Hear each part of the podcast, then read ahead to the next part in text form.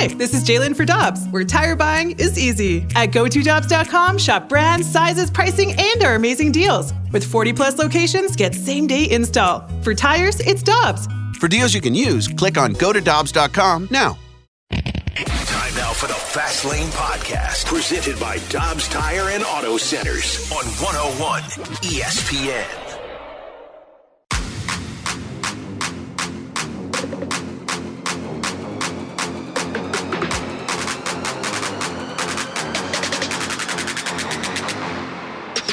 Let's get nasty on a Tuesday. It's a Fast Lane on one oh one E S P N with Jamie Rivers and our guy Dan McLaughlin, who's going to be with us throughout the entire show as Jamie dips out to do some Blues hockey at four o'clock.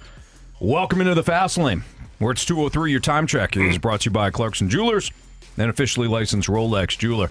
Judging by Jamie's attitude, the first mm. two hours might be a little bumpy, so Dan, thank you for being here. You bet. Uh, happy to fill yeah. in. Jamie's gone at four o'clock and not a minute too soon. That's right. Yeah, He's fired off. up. He's I'm still fired pissed up. off at the comments Ooh.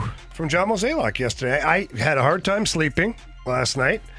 I talked to a bunch of neighbors and people, and, and they're... experts. No, they're not. They're fans. They're passionate fans. And... the mixed signals that the front office is currently putting out there to their fan base is problematic for people. They don't want to hear about three starters, then two starters, then internal options, and that payroll's going to go up, but it's not really, look over here, you know, that whole thing. They're tired of that. Mm-hmm. And in fact, a lot of them feel to the point of like, just tell us the truth so that at least then we can't be disappointed. Like, just say, hey, here's what we're going to do. Here's who we're going to target, the price range that we're looking at, instead of, like, throwing everything on the wall, then trying to scrape some of it off, and then putting some of it back on, and then you don't know what the hell's going on. It's kind of like mudding. That's not fun. It's not fun at all, especially no. when you're doing the sanding you part. You got to do the sand. And it gets all in the air, right. and then you got to wipe it down. Just, you don't need to do that. Then you think it's even, and then you paint it, and then you realize it's not really that even. And it's kind of bubbled out, and you're it's like, oh, I got to start all over yeah. again. You know what? Why do that? Right. right. Just do it right the first time. Good what call. Would you have said the first time? I would have been uh, relatively obscure with details. Just say, hey, we, we know we need to address pitching, and that's what we're going to focus yeah. on this offseason. It's easy. Last season was no fun for anybody. We intend on improving that because Cardinals fans deserve more. Two, we understand we also need pitching in all areas. The rotation, the bullpen, all of it. We do have some internal options that we're hoping continue to blossom and develop, but we're not counting on that right now. We're trying to make sure we have a good team for you guys. Boom. There, we're done. And you don't even have to say we're not counting on it right now. We hope they develop into the potential starters, relievers that we know they can be, and time will tell. Mm-hmm. There you go. Yeah. That wouldn't have been hard, would it? Yeah, you know, it's interesting. Mo always says, I don't like to talk in absolutes. And when he said pitching, pitching, pitching. That's all he did the last year and a half. It's uh, it backs you into a corner because people are going to sit there and say, hey, you said three starters. Where are the three starters? Got to have them. Mm-hmm. And uh, I understand where the fans' frustration would be with that. No no doubt about it. Certainly. So this is where I'm at after sleeping on it for, oh, you know, at least you slept. Because it hit right in the middle of your show, didn't it? It did, toward the end, really. Yeah. So we reacted, and we reacted in kind of a Twitter way, Dan, where what? first first reaction, boom. Let it rip. It. Let it rip. So after seeing Mo's more detailed comments, I realized, and a lot, some people I kind of maybe saw this yesterday too, I realized what he's talking about is, yeah, the budget is going to be about the same as it was a year ago, but we've got plenty to spend because we shed some of those contracts either at the deadline or with guys like Adam Wainwright who retired. So they will have money to spend. My question is, will you be willing to expand the budget if you're able to land one or two of these big fishes? So let's say two starters, name your name two starters, whatever. That gets you up to that two hundred million dollars. Now you need a third. Are you willing to go another fifteen to twenty-five million per year to expand the budget? That's my question. Because if you're not, fans once again have every right to be ticked off. When I read into the comments, I thought they're going to be aggressive on the trade market. And that's one of the things that you can do to shed payroll, but then add it back with the type of uh, player, pitcher, reliever that you want. Mm-hmm. And there's some contracts that are there that are pretty big. And if you wanted to shed some and then go out and get pitching, that is another way to do it. Not saying necessarily they're going to do that, but I read into it that way too. So who do you think could be hypothetically on the trade block? I mean, there's a bunch of guys. I mean, Nolan Arenado makes a ton of money. You know, he was clearly not happy at the end of the season. I'm not saying they'd go out and trade him, but that'd be a name that I'd think about, mm-hmm. especially when at the All-Star break you heard his name a lot. Remember, guys? I mean, there were people talking about, hey, do you want to stay here? Yeah, kinda, yeah, I, I want to stay here. Usually, and Jamie, you can vouch for this, usually if there's a little bit of smoke, there might be fire, mm-hmm. especially when you're on the national media. And, I'm again, I'm not saying he's going to get traded. I'm not saying that at all. I'm just throwing out options that are there potentially to clear up some of that space in terms of salary. Would I trade him? Hell no, I wouldn't. You know, he's a great player. He's a future Hall of Famer in my mind, and he's still somewhat in the prime of his career. And if you're going to win, you got to have some guys that have done it before in terms of not necessarily did they win before, but I mean guys that have been in the, the major leagues for a long time to teach young players, and they've got a lot of young players. So it's kind of a double-edged sword. Do you keep him, or do you say, eh, he, he cleans out a lot of the salaries that we have, and we can go get a lot of pitching for him? Boy, you better get an ace. Yeah, you better get an ace. Absolutely. Yeah, because you're getting rid of an ace at third base, right? Like, that's what it is. You're, you're losing one of the best third basemen in the game, mm-hmm. bottom line. Yep. So if you're going to irritate your fan base by getting rid of one of those guys, one of the best third basemen maybe ever. Oh, not maybe. Maybe, right? Like, he's in the conversation. Yeah, absolutely. So if you're going to do that, you better make sure that you're getting something of equal value in return. And it's got to be pitching. But who out there right now would be equal value in return? And, and, and what team would be willing to give up that their player, ace exactly. to get, you know, you were talking about a contender. It, well, you'd also, I think you'd have to look at big market teams that instead of saying our payroll is going to be one hundred fifty million dollars, they say our payroll is two hundred fifty million dollars. So if we take him on and then maybe trade some of the pitching that we have, understanding that you're going to go into the market and spend money on pitching anyway, those are the kind of teams that might be able to take that, that contract on. Yeah, I just feel like if I have an ace that is of equal value to Nolan Arenado, I'm probably not trading that guy. What about somebody that's below an ace, still very good, and then you're getting some young pitching that you know uh, is going to no, pan out? No, Dan, I'm not interested. that is. Matthew Liberatore? Uh, yeah, I'm just not interested. The young pitcher is just too unpredictable. I know what Nolan Arenado is. I know what he is. Even if he had a down year last year, whatnot, I know what he is. So if you're going to sell me on bringing back a number two or a number one-ish pitcher and then a bunch of young guys, I'm out. I'm now, hanging up the phone. I think there's some other guys that teams would want, and one's a switch hitter in Tommy Edman that's shown he's versatile to play the outfield, can play short, can play second. I would not want to give up Brendan Donovan, but, you know, that's another young guy.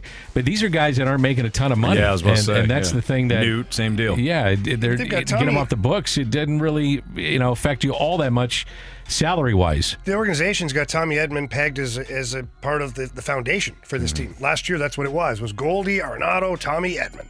This is like our foundation moving forward. So they're not... One, I don't think they're going to trade Tommy Edman, but two... What are you really getting for Tommy Edman?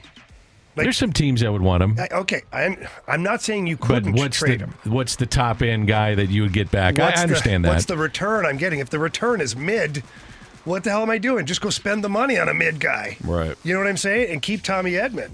Or package a couple of guys together, if possible, and go get somebody that's of higher value. I'm not just trading a guy just to trade him, just to say, hey, we made a trade and we brought in pitching.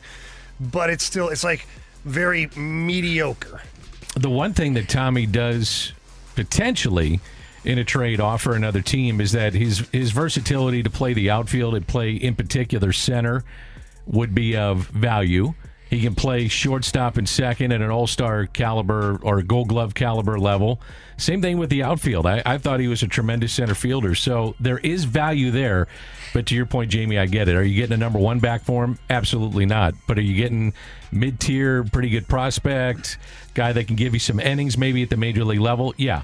You probably why not get just that. Go sign that? That's you know the point, saying? Yeah. I'd, if I got a Tommy Edman who's valuable, and he is very valuable to the Cardinals, why am I trading him just to go get a mid-level guy when I, mm-hmm. I, as an organization, that's money I'm willing to spend and I'm able to spend is on a mid-level guy. What if it's a number two starter that's cost-controlled? For Tommy Edman? Yeah. Well, I'll take it, yeah. I don't think you'll get that. What about number three? Where's the line of demarcation here? For me, it's got, look, I, I Young look at cost it, control guy, but he's a three. If I'm going for a three, I'm just going to buy it. I'm not wasting a player that I think is valuable on my roster. I'm just going to go buy it with my free agent money. What if you have other Tommy Edmans within the organization? I understand what you're saying. You got Brendan Donovan, and you got Sajisi, who might be the next guy, too, or I think that's how you pronounce his name. You have options. Um, yeah, I could be enticed, but he's, he's it, twenty-eight. Yeah. I don't know. I'm just. I'm. Hey, we're. I know we're you're talking. Seeing what my threshold. Yeah, is. We're talking. My, you're not me, happy. No, I'm. I'm he's just, thinking. He's processing. Okay, let's let him think. I, I'm just looking at it from a standpoint of, you know, what would be my threshold for someone like Tommy Edman, a number two pitcher. I'd do it in a heartbeat. Mm-hmm. Sign the papers immediately. A number three, I'd have to see who it is. What kind of a number three is he? Mm-hmm. Is he a number three that's pitched to contact? One of those guys I already have somewhere in my roster? No, it ain't happening. If it's a guy with high upside as far as swing and miss and maybe can potentially even pitch above where he's at right now, yeah, I'd be interested. All right. Good. Would you trade Nolan for Sandy Alcantara and one of the other Miami Nolan pitchers? Nolan who? Arenado. Okay, because we got a couple of them on the team. Nolan Arenado. Would you trade him for Sandy Alcantara coming off the injury and one of their other starters? That would release, uh, how many years does he have left on his deal? He's probably got five, maybe four or five at twenty-five per, thirty per, whatever it is. I doubt he goes to Miami, but Skip is down there, and they did go to the playoffs last year. Yeah, I think he has a no trade too, mm-hmm. so he can dictate where he wants yeah, to go. Probably didn't want to go there, but look, I'm just saying, if if you were going to look into that and explore it, it's got to start with the Dodgers. Because that's the childhood team. Mm-hmm. That's where he's living on the West Coast. Well, he's got the no trade clause, too. That's what I just said. Right, yeah, yeah, no trade. So it's got to start with there. Maybe the Angels. Would he want to go there to Southern no. California? Does he want to go to the Padres?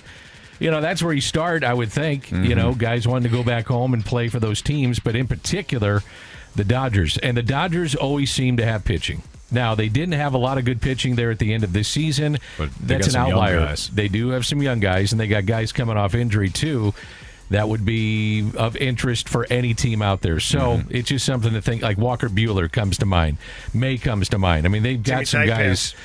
very tight. very tight. Yes. Nice pants. Um, he must work out. That would be that would be interesting if so. Dustin May coming off the injury. Walker Buehler did not pitch all of last year because of Tommy John. If you're the Cardinals, would you would you take on that risk? And we're talking about Two shedding, guys. yeah, shedding a little payroll here mm-hmm. gives you more flexibility. I don't know if I'm trading Nolan Arenado for Taking a question on, mark. But take well, it'd be two question marks. I don't know be, if I'm doing that. It'd be we two question be. marks. It could be one, two in your rotation. I understand, or they could be uh, out of the rotation completely that's, and hurt again. That's correct. Yeah, no. And we probably need to make sure that if somebody just tuned in, we're not saying that they're going to trade Nolan no, Arenado. We're no. just throwing out various We're doing the radio thing. Scenarios in which you start to shed payroll we're and doing then the think irrespons- about Dan, we're doing the irresponsible radio radio thing. I don't know if it's irresponsible. I don't. I, I I think you have a guy that's a corner guy. You got Nolan Gorman, you got Jordan Walker, you got Tommy Edman can play there, you got Brendan Donovan. What do you need? You need pitching, and you need a ton of it. Mm-hmm. And you need to shed some payroll potentially to get these frontline starters if you decide to dip your toe into the water of free agency. It's just if, if they're not going to imp- uh, in, increase payroll, you, you got to look internally and say, and Jamie, you know this. I mean, you've seen it with teams. If you're going to stay at that number of payroll from year after year, you got to get creative with your own people to try to shed it and, and give yourself some flexibility. Yeah, but at the same time, I feel like – and I understand your thought process, and I don't disagree with it. From my own standpoint, I look at it and go, if I'm really trying to change this organization overnight... Oh, free I, agency. Am, yeah, am I really getting rid of one of the best players in all of baseball to do it? I understand I need pitching, but at this point, I'd rather spend the fifty-some million, go get a couple of studs into the rotation... And, you know, take a year where maybe on paper you start the year where it looks like you're taking a loss based upon your own budgeted projections and whatnot, but put a winner out there. Here's the other thing that we haven't talked about. How much will some of these players defer? I mean, that's the other thing, too. If you're trying to get to a certain payroll and you've got guys that you want to sign and maybe it's uncomfortable for the team in twenty twenty-four, there are ways to get creative. I mean, that's something to think about too. If you get uh, you sit down with Aaron Nola, it's going to cost you two hundred million dollars, and you get to X and say, look, if you want to have a competitive team around us, we're not going to take away your money, but you're going to have to defer X. Mm-hmm. And if you do that, then we can talk. And that's something to think about, too. That's Dan McLaughlin, Jamie Rivers, and Anthony Stalter. It's the Fast Lane on one oh one E S P N. Justin left us a mic drop on this topic. Let's get into that next on one oh one E S P N. We're right back to the Fast Lane Podcast, presented by Dobbs Tire and Auto Centers on one oh one E S P N.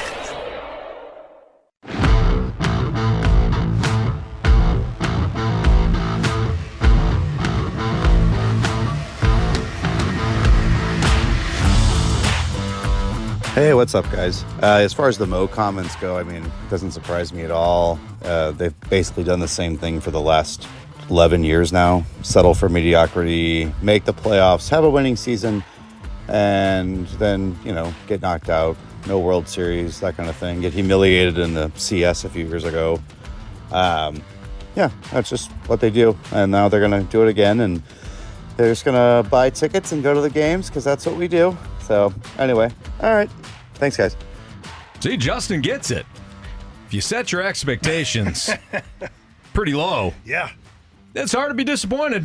I'm not so sure that I agree totally with what he said. What do you mean? I think there's some frustrated fans, and you're going to find out right around the holiday season when the ticket packs go out and season ticket renewals are there, what uh, the, the generally speaking, what the temperature is of the fan base. Go now, blank yourself, San Diego. I, I think if you go out and get a guy or two, then your fan base is quickly back in, but they're going to have to go do something to to show fans that they're going to put the best product they can out there. Who's the guy that like makes you pick the, pick up the phone, though, and say, give me them P S Ls? Yamamoto.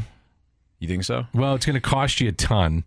And if you outbid everybody else to go get him, and a lot of people believe that outside Otani, he's probably number two mm-hmm. on this list. Yeah, I think a lot of people would be excited about that. And it would show that you're you're trying, that you're really putting a big effort financially into a guy that you think can help turn this thing around. Generally speaking, would you guys rather see the Cardinals sign Aaron Nola and then two like bargains, or spread out the money and get three pretty good pitchers but no ace? Um, well, that would certainly would be the Cardinal way, wouldn't it? It certainly would. Yeah. No, I'd rather take the sledgehammer out to the house housefly this time. Get the ace. Get the ace. But then you're going to backfill. Okay. I think there's I think there's more guys that you can backfill with, rather than going the other direction of just a bunch of mid guys. Get the ace. Get your number one. Get that one guy that you know when he takes the bump, he gives you the best chance to win every five days. Pitch in the first game of your first playoff series, whatever it is. Mm-hmm. And then you can always find the, the middle-of-the-road guys that can, you know, punch up, so to say. I'm talking about you sign Nola, yep. and then it's like Michael Walker and... Yep. I'm fine with that. Sonny Gray. No, I'm not talking about... Shoot, even... I take that in a heartbeat. Yeah, I no, no, I'm not talking about Sonny Gray. Sonny Gray would be in the other option. Don't say Rich Hill, because it makes me puke a little bit in my okay, mouth. Okay. Um, um, a just, one-year yeah, flyer on somebody. I don't know. Yeah, I would do Michael Wacker and then a one-year flyer on another Whoever. guy in that another tier. Another Michael, Michael Wacker yeah. type. I'd be, I would be fine with that. Sonny Gray would be in, like, my option two for this question. So it would be, like, Sonny Gray, I don't know, three Sonny Gray types. Isn't that kind of what Jamie's saying, though? I don't know if Sonny Gray would be a number one for me, but right. he'd be a good two, three for sure. Um, but I think Jamie's saying go out and get that ace. I, I'm, I don't, it's going to be really interesting where the marketplace goes, because there's some there's some major market teams that need pitching that are in the boat like the Cardinals, and they're going to go out and spend a lot of money. And so where does that take the Cardinals? To a puke level of what they want to spend? Probably, but you may have to do it. If you want that number one, that's probably what you're going to have to do. It reminds me of the movie Air. Have you seen Air? Yes. About Michael Jordan. What a great Air movie. Bud. No, not Air Bud. Another great, no, another great no. film. But in Air, along the same lines, but different. Oh, Up, where the old man no. loses his wife and then no. decides to go on a balloon ride with Anthony, the kid. No, another good Andrew movie. Get his but, point across, because he's he's making a very good one here. But Air, inspired by true events with Nike, they decide, hey, we're just going to get that one guy, Michael Jordan. Instead of spreading out their budget mm-hmm. on three different dudes, they went for that one guy. He happened to be the best player to ever play basketball. and look where Nike mm. is now. That's kind of what it reminds me of. Go and get that one guy that will put you over the top, mm. just like Jamie's talking about. Okay. So Jamie's made his decision. Marsh has made it. his decision. Have you go made get your the, decision? Go get the Michael Jordan of uh, Anthony likes the way, free agency. Anthony yeah. likes the way the Cardinals currently do it. He just loves that. Oh, I can tell. He's fired up about it. He does all the time. He's like, get yeah. me more threes and fours. No, I'm always... He has T-shirts that say that. On I'm the front, always says, saying, get me one, more, two, three, and four. And give me more. Threes and fours on the back. Yeah. You're right, Jamie. I'm always saying, you know what this club needs? More offense, less pitching. If you don't have offense, you don't have anything. That sounds like stuff that I would say, Jamie. Yeah, you're right. I've heard it. Told you this guy's had a bad attitude today, Dan. Wow. Where are you on it? Uh, I'd love to see a bona fide number one and then fill in the blanks. All right. Yeah, I, I'm I'm good with that. Anthony feels differently, and he's on an island, and he's mad at all of us. No, see, I would like I to see Yamamoto. I don't necessarily then, agree with you, though, that, that Sonny Gray is in that number one category. No, I'm not saying But that. I what His I'm saying is... Will, though. I, I don't know. I think you can get him probably three years, sixty-five, something like that. I'm not explaining this well. It's a lot. What I'm saying is an ace like Yamamoto, Nola, Snell, and then backfill, or Sonny Gray, Kenta Maeda, whoever. Giolito. Giolito. But you're getting three guys. None of them are aces. I think some of that would be bounce-back guys, too. Right. So you probably can get guys that were bona fide starters two, three years ago. Like Frankie Montas is right. another one that comes to mind. Severino. Kenta Maeda, Severino, all these guys. I'd be shocked if we don't see one of those guys with the Cardinals this year and try to bounce back, give them a baseline of eight to ten million, whatever it is. I don't know, whoever yeah. they decide to bring in, and let some of these guys have bounce backs. You and I were talking about that before months ago. That is one of the directions. I now I'm not going to do three of them, mm-hmm. but I'll do one to backfill my rotation for sure. Yeah, because you might get lightning in a bottle with that. I'm now with you, you got to hedge your bets. Don't get me wrong; they didn't hedge the bets this year, but it's something I'd look at for sure. Let's hear from Darren, who left this mic drop as well. If I was Nolan Arenado and Paul Goldschmidt and I heard this junk out of Mo's mouth, I personally would be calling up and asking what's going on. And then I would tell them, look, you either get some guys in here that's going to help, or I'm going to sit the whole season until you trade me. So either you do one thing or the other, but I will sit until you trade me, and I won't play at all just to force your hand. Then you're not going to get much for me at all. Also, that player's not going to get paid. Yeah, it's tough. It's something to think about. Yeah. He's guys got like enough to get money, paid. Dan. I don't care. He doesn't still need wants... that thirty-five million dollars this year. Those checks at the first and the fifteenth look pretty big, oh, don't they? They take away some of the pain. That's for I, sure. I would be shocked, though, if they haven't spoken to those guys. If they're in the plans for next year. Mm-hmm. Because, and Jamie, you know this, guys share agents, and they it's a different world where they become friends away from, you know, being the Cub and Cardinal guys going head-to-head. These guys share friends, you know, they know each other, they share knowledge, you know, those things happen. So you back channel it a little bit, and, you know, that, that wouldn't surprise me at all if Nolan Arenado or Goldie or some of the veterans talk to Mo and say, hey, I talked to player X, wants to come here, might want to try to figure this thing oh, out. That's, yeah, that, that happens all the time. All the time. That's why people are so pissed off at the Cardinals regarding Max Scherzer, because he literally told Waino, literally told him, I'll come there, I'll take less money. Mm-hmm. And the Cardinals said, yeah, we're good. We don't need we're you. Fine. I saw a thing the other day where Max Scherzer has the highest W A R of any member of the Washington Nationals ever. Wow. I could be wrong about that, but I think I'm right. That would have been a pretty good signing. I would say so. That's Dan yeah. McLaughlin, Jamie Rivers. So speaking of Jamie, he's going to tell you why or why not the matchup tonight against the Jets suits the Blues well. That's next on one oh one E S P N. The smartest way to do your homework is Hackman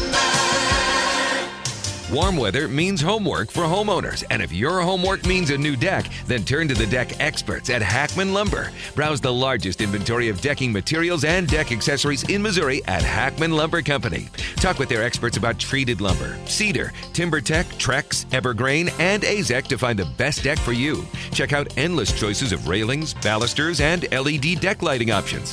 Hackman Lumber Company will not be undersold on in-stock decking materials, guaranteed. You can choose to do it yourself with Hackman's expert advice, or they can recommend reputable contractors to do the work for you. Hackman Lumber is an authorized Yeti dealer and also stocks a large assortment of grills, so celebrate summer with a new Big Green Egg, Weber gas or charcoal grill, and all of the accessories from Hackman Lumber.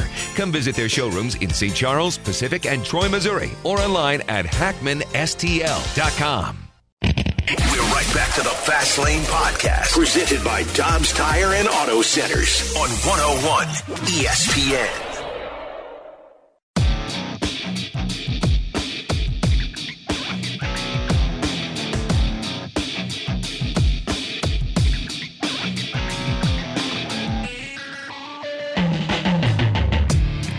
Jamie Rivers is with us for another hour and a half before he goes to do some T V for Valley Sports Midwest, with Dan McLaughlin filling in as well. I'm Anthony Stalter. It's the Fast Lane. And tonight, Blues, Jets, yeah. pregame starting at six o'clock.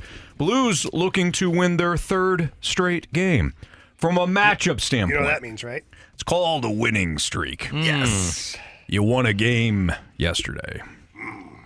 You won a game the night before. Mm. If you win tonight, it's called a winning streak. It has happened before. Last year, at the start of the season. Yeah.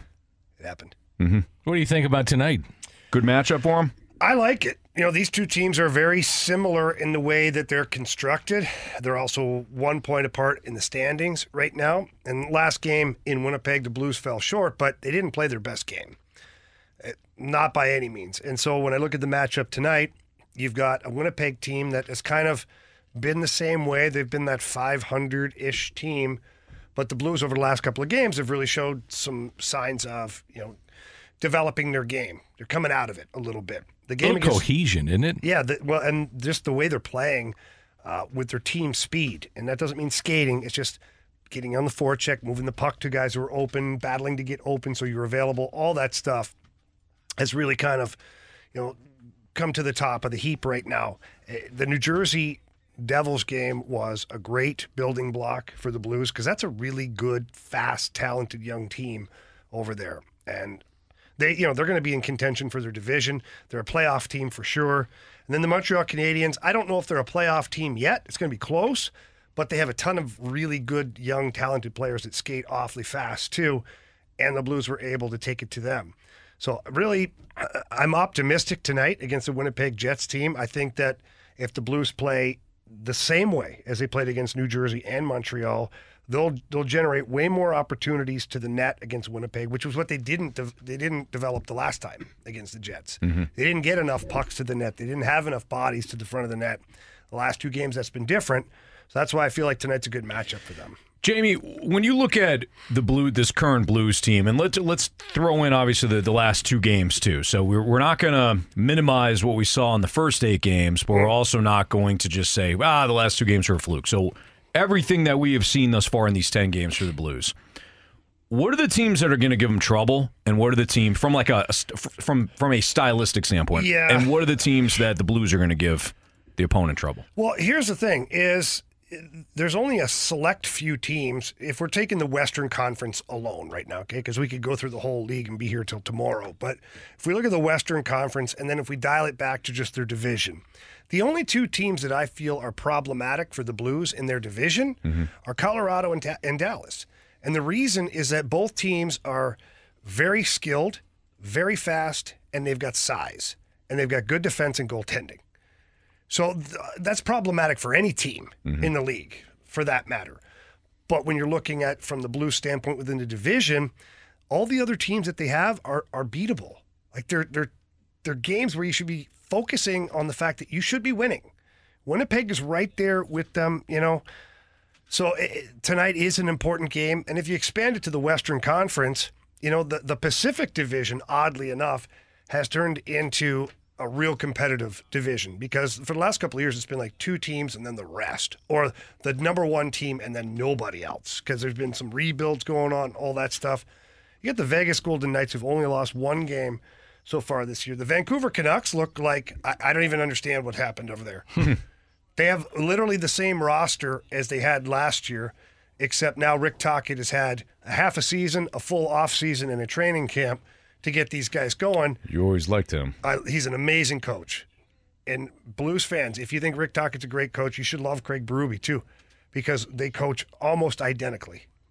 And they're best friends, and they talk, and they exchange information all the time about coaching and players and all this stuff. Mm-hmm. So if you're excited about Vancouver, you should still be excited about your own head coach here as well. But the L A Kings are a contender. The Anaheim Ducks, well, they've won six in a row now.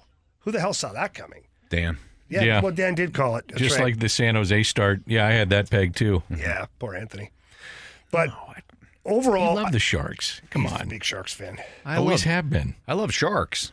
Just not the San Jose that, variety. You have that Olin Nolan signed jersey in the back. He does. He does, Dan. You got a good memory. Thank you. You do. I don't he, like the one that he scored on Roman Turek, though. Oh, yeah, that one. Or did the one where Bergy threw it in the net? Those, those come to mind. Yeah. That was a chip in by Olin Nolan, and Bergy grabbed team. the puck and threw it in the net. Hey, I got something, by the way. Yeah. Uh, shots on goal. So they were outshot in the first five games by a wide margin. Now yes. You've seen thirty-five in the last, what, two out of three or three out of four, whatever it is. Yep. Why? Well, I think there's a lot more attention to putting pucks to the net. I think Craig Berube and the coaching staff uh, literally told these guys, like, you can't – nobody's scoring right now. So how the hell can you pass up opportunities to shoot the puck if nobody's scoring? And that was the case. I mean, Braden Shen hadn't scored. Jordan Kyrou was snake-bitten. Like, so many guys were just nut. Kevin Hayes had zero goals at the time. And over the last two games, what's really changed is the number of attempts. They're just firing it. Yeah, so the first, you know, stretch of games was like average of forty-seven attempts on net. And in the last two games, it's somewhere in the upper sixties for attempts on net. And that's generated into more actual shots on goal. And obviously we've seen that it's generated into more goals. So, yes, they're going. They're working hand in hand right now. Uh, honest question. How well do you know Red Berenson? It was uh, fifty-five years ago that he scored the six. Six goals. Yeah. Yeah. I know Red pretty well from doing a lot of the alumni stuff. That's what I was wondering, yeah. He comes in from time to time to do some of the fantasy camps. Such a nice man. He's a stoic dude. Yeah. Like, he reminds me, he's like, if you cast somebody to play Red Berenson in a movie, it'd be Clint Eastwood. I just was going to say Clint Eastwood. It would be I Clint just Eastwood. was going to say that. You know, he's got that that face where it looks like if you rubbed it, like you're, you're going to bleed. It's like that leathery face. Hadn't really aged all that no, much, yeah. you know. But just like, you don't want to cross him. No. And he's just, but he's soft-spoken at the same time. So when he speaks, you're listening. Yeah. There's a point to it. Yep. Yeah. So, yeah, Red is a, a fantastic individual. Uh, that's one of the things I love about, you know, being here in Saint Louis and being able to do so many different alumni events is I've got to talk to and shake hands with guys that were here on the very first Saint Louis Blues team ever. Mm-hmm. And then every era since then, there's relationships, there's friendships. Like, you know, Alex Steen's a really good friend of mine. He's obviously of the more modern era that just happened. You know, obviously, Barrett Jackman. and you, But you work your way back and you're like, It just guys that I'm buddies with from every friggin' era, all the way back to like Red Berenson. Yeah. So those guys awesome. come around all the time. Yeah. And now I, I think it's going to be interesting, like in twenty, twenty-five years, the, the second generation of these kids that hang around, because they all made it to the N H L. Not all, but you know what I'm saying. A great majority of them made it to the N H L, and yet all these guys coaching their kids. Mm-hmm. I mean, it's it's going to be interesting to see what, what the city is perceived in the N H L or how it's perceived to be truly a great hockey town in North America. Now I think, I don't know what Canadians think of it. I, I think they think, well, it's, you know, a town in the middle of the, the country, and they've had a little success here and there. They, they won the Stanley Cup. But now when you see all these kids coming out of here, that is awesome. It's yeah. awesome. I get so many uh, former teammates and guys that I played with who are scouting, whether it's the junior, collegiate, or pro level. And the very first thing they say when they see me is, who's the next kid? Yeah. Hmm. Who's the next one out of Saint Louis? Who should we be looking at right now? That's what, awesome. What twelve-year-old or thirteen-year-old is there that you think is the next guy? And what to Dan's point, what's amazing is, you know, you've got Andy McDonald who coaches. His son's part of things. I didn't know here. Andy was doing that, yeah. too. Alex Brooks, not a Blues alumni, but a New Jersey Devils alumni. Yeah. He worked with the Blackhawks yep. now, but his son um, is headed off to the U S H L. And then you work your way down with Barrett Jackman, Jamal Mayers, Neil Komodowski. Like, you just have this Joey Vitale, that whole group. Steve Ott's little guy is playing hockey. So it's amazing to see, like, the number of these young players that have, you know, uh, lifelines to N H L players. Yeah, the That's competition awesome. Will make you better, but the coaching is just remarkable. Coaching is these... second to none. Yeah. I will say that. I will put up the coaching here in Saint Louis against any youth hockey market in, in the world. What's the competition like amongst these kids? I mean, are, is Saint Louis looked at like upper echelon right now? You know, there's it depends on the birth year, obviously, but a lot of the kids are, uh, a lot of the Saint Louis kids, like when you go to a showcase or a big tournament or things like that, when you see the Saint Louis triple A Blues or Saint Louis Car Shield triple A team, teams take it seriously. They know, like, this is a real program. And then especially when you go down, you look through the coaching staff, you look over and you see Jamal Mayers, Matt Lashoff, Tim Peel on the bench for one team. You get Steve Ott and Jordan Fox and another guy. Like, you're going to go, okay, these are good players, but the coaching staffs are unreal. Or you still have Jeff Brown yeah. that jumps on behind the bench from time to time. Like, it's wild, man. Yeah. Dan McLaughlin, Jamie Rivers, Anthony Stalter. Speaking of Dan, his favorite quarterback played last night. And are the Chargers awesome. Back? That's next on one oh one E S P N. We're right back to the Fast Lane Podcast, presented by Dobbs Tire and Auto Centers on one oh one E S P N.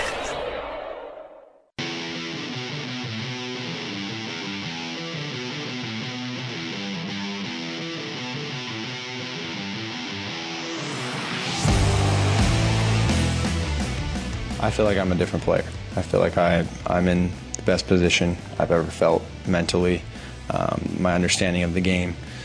I feel I feel ready to get be out there and com- be competing, and so that's what's so frustrating, and just just not getting things done. You know, it's frustrating, and it starts with me finding a way. That's Zach Wilson. Do you think he's a different quarterback now, Dan?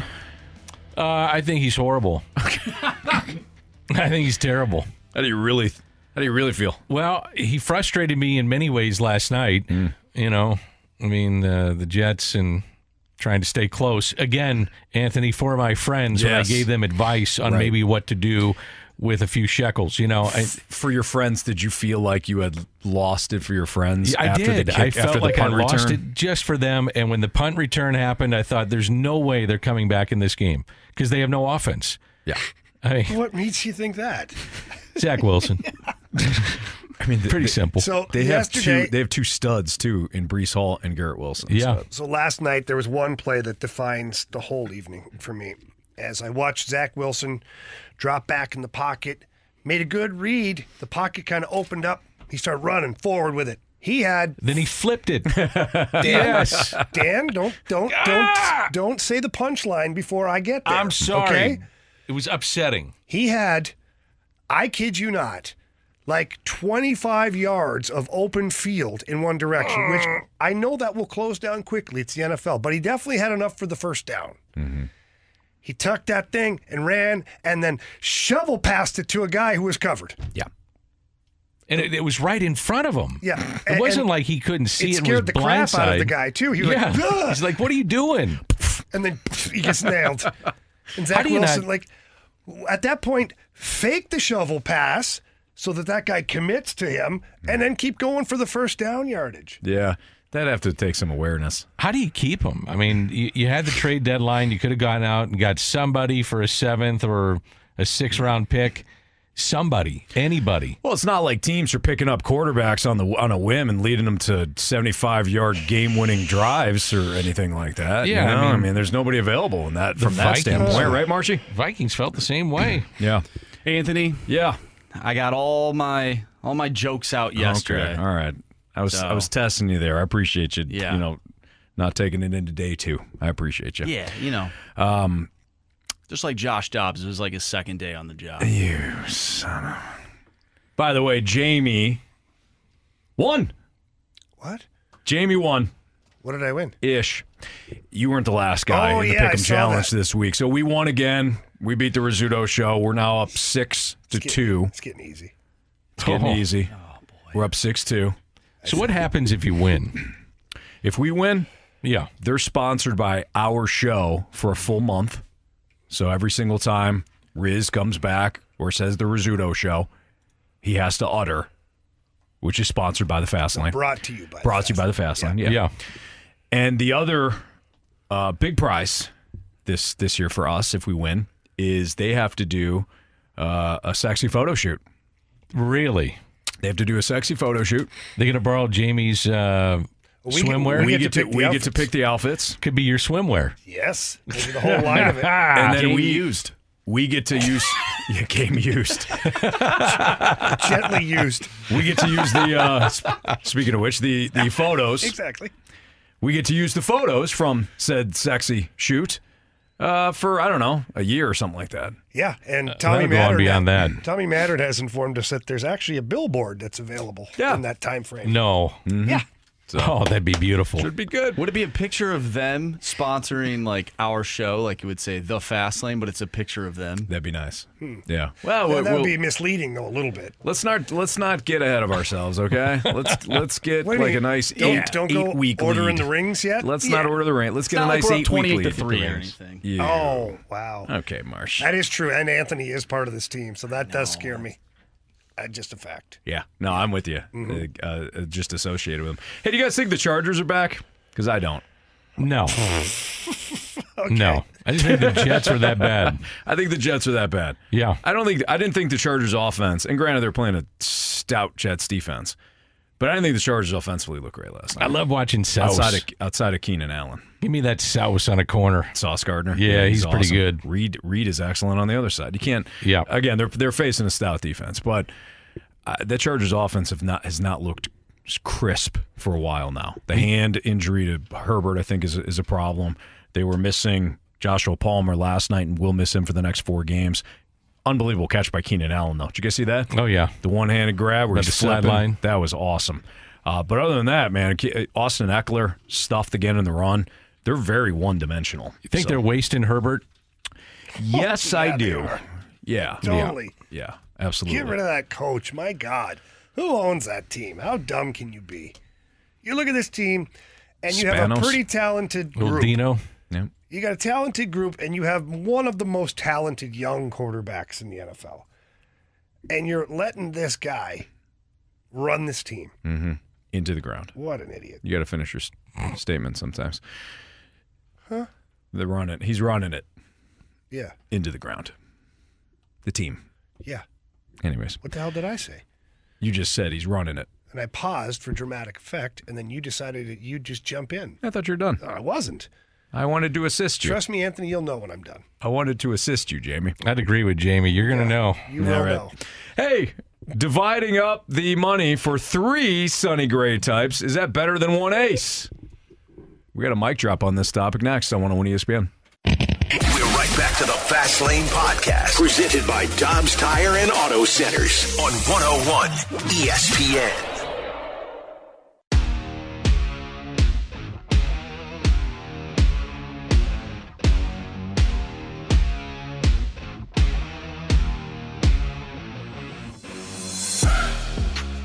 Big problem here if you don't divvy out the balance here. And trust me, guys, I would love to get an ace, but an ace doesn't put you over the top when you're at the bottom, guys. So I think we need to spread it out a little bit. I know it's it's a bad Cardinals, you know, oh, here we go again. They're, you know, they went the, the safe route. But if you could get three Sonny Grays, look, it'd make me a lot more excited to go to the ballpark rather than just, oh, well, Aaron Nola's on the bump or Blake Snell's on the bump. Let's go then. No, I'd rather have a little divvy out and see what we can do, like how the Rangers kind of did it this year, and you know it worked out okay for them.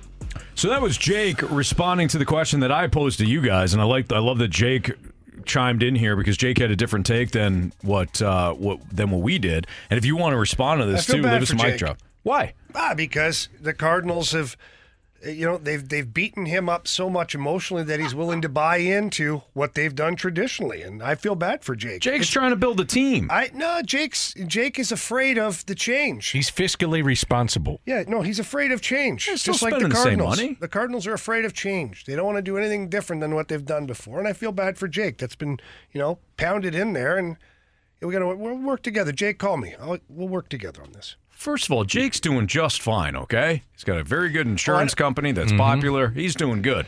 Now, you, Jamie. What? He's spending the same amount of money. He's Are just you? spread. He's just spreading it out a little bit. You don't spreading... believe this crap. Yes, you don't I believe do. The crap you're spewing right now. He's tra- Jake's trying to build. It. Jake's no. trying to build a starting rotation. He's yeah, not just I mean, trying to ish. trying to get one pitcher. So first of all, let's take Jake's name out of it. This is not Jake's fault. This is on somebody else. It starts with a J. Okay. J'Anthony Stalter. No. Jamie. No, John Mozeliak, guys. From Jamie's Vacation Speedo. Yeah. Yes, preach, Jamie. Hmm. Thank you. They get it. No, I'm tired of this, like, oh, we'll just, you know, kind of sort of glue it together type thing. Anthony, for two years, maybe more now, but two years that I've been keeping track of, you have been absolutely against this whole model. You wanted the sledgehammer and the housefly. That's all you talk about. Give me that big hammer is what I heard you say it several times. Over and over and over again. And you again. just want to smash it over and over again, okay? Yeah. Now you're doing this. Now you're okay with the tack hammer and fifty nails. What are we doing? No, but I was honoring Jake and his mic it's, drop. It's not about Jake anymore. It is. We it's got not. a text from Jake. Jake's got feelings. I, I love Jake. Jake texted in from three one four, Jake. I don't want to go to the ballpark every fifth day looking forward to one pitcher. If we don't have a rotation, we'll never get out of where we are. Well, you can go to the ballpark every day then with some mid guy and lose every time. Wow. Look at this year. How did that work this year? I do want... How many times you go to the ballpark this year, watch a number four or a number seven on another team on the bump for your club? A lot, probably. Yeah. I mean, toward the end, almost every day. You want that again? I don't. Well, I think that's what he's saying, though. He's saying every fifth day, yeah, we'll have an ace, but let's just say the Cardinals aren't going to spend the amount of money that we think they should, and let's just say they go out and get Aaron Nola, right? And they end up not getting other guys that are going to help this rotation, then yeah, you're looking forward to one guy every every five days. Mm. You don't technically get any better if you're only, you know, right. one guy can't make you a, a division winner or a World Series winner. Or a rotation. What about signing an ace but then being aggressive in the free agent market with, doesn't even need to be mid-tier, and then trading for mid to ace type. So you're getting a one, two, and a three. Which I could see them going in that direction. But I do think they're going to get an ace. Now, who that ace would be, if it is Nola, Yamamoto, I, I don't know. But I do see them, though, getting three, and your third could be the bounce back, or it could be a trade. Number two could be a trade, too. There's a lot of there's a lot of money they can shed yeah, off this thing. Who are you trading to get these players? Because who the hell wants your spare parts right now? Well, I think you can trim pay, uh, payroll. Okay, but who are you trading to get like anything of significance? Oh, there's a bunch of guys you could. Like no, who? I'm not saying that they will. I think like there's. I know you a, got Arenado, you got all these guys, but like, realistically, Nolan Gorman would be a huge trade but chip. You spend your whole you spend a decade as an organization trying to draft and develop a player, which you did, a left-handed bat with pop, and now you're going to trade it away. I if personally you're worried about Rosa Reina nipping you in the butt before, like, what about this? Well, you got to be, I mean, you got to make tough decisions, man. You're in that hot seat. I know. You know, sometimes you do, sometimes you don't. But that's why they pay him those kind of bucks to to sit there and say, hey, we, we believe in you one way or another. May be tough to make these trades, and it may not work out down the road, but that's your job. I mean, whether you've been burned or not, you, that's something you got to think about. We got a text from the six one eight. Give me Gray, Rodriguez, and Stroman on shorter deals with a bullpen as opposed to Snell or Nola. I'm in, yeah, I'm no in on kidding. that. Are you kidding? Those are three. No, no- let, him, let him talk. I'm in on that. That's not at all what we're talking about. Sure it is. No, it isn't. Those guys aren't technically Those aces. guys right there will cost you way more than the fifty million dollars that you have available. But you're getting three guys. You got to stretch the budget. God, Anthony. You got to stretch not the it. Same. No. A yes to that deal, of course. But that's not what we're describing here. We're describing like, I don't know. Give me a give me a mid pitcher. Hurry Gray. up. Go no, not Sonny Gray. Someone worse than him. Give me someone worse than him. What would you consider Gray then? I don't know. Just I'm on a roll here, Dan. All right. Uh, Go right ahead. So Lucas Giolito. Yeah. Okay, be like getting Giolito, backfill that with like a Drew Verhagen and something else. No. That's what the Cardinals are going to do. If they do that. That's what they're going to do. Then, I mean, don't even play next year. Okay, that's what I'm saying. Yeah, but that Just wasn't cancel the, the season now. That wasn't that wasn't the thing, you know? That wasn't what we were trying to say. I Spread think you're out the money. Disgusted. You'd be protected with Zach Thompson. So that would be, let's say that's five A, okay? You go out and get an ace. There's your number one. Number two could be someone a little under Sonny Gray. I'm not, because Sonny Gray's a stud in, in my mind. I think he's a really good pitcher. And then your third is a bounce back guy or somebody that you look at via trade that is similar in terms of some of the salary that you wipe away and can get yourself a pretty good pitcher. That's something to th- that's one of the roads you can go down. Yeah. Mm-hmm. It's legitimate. If you're going down that road, I just assume go get, who'd you say? You said um, Zach Thompson on the back end of it. And who'd you say? He'd be like five A. He's and, he's one of the guys. Did you say Nola or did you say Gray? Uh, I, I'd probably go Nola. Nola? Good. Then, then after you're done with that, go sign Trevor Bauer. And yeah. there's your guy. There's your guy. He either works or it doesn't. There's a lot of people that want to see that happen. I'm just it, it either works or it doesn't. You pay a small amount of money for a flyer on a guy that has every motivation. No, he'd to, be a number one on almost every team. So there you go. Now you get a Nola who is a number one, and then you find another one that you're paying you're paying number five money for that could be another number one. But I don't think the Cardinals do that. Yeah. We'll find out. three eleven, your time check is brought to you by Clarkson Jewelers, an officially licensed Rolex jeweler with Jamie Rivers and Dan McLaughlin. I'm Anthony Stalter. Has the increased shot volume led to more success for the Blues? We'll get into that next on one oh one E S P N. We're right back to the Fast Lane Podcast, presented by Dobbs Tire and Auto Centers on one oh one E S P N.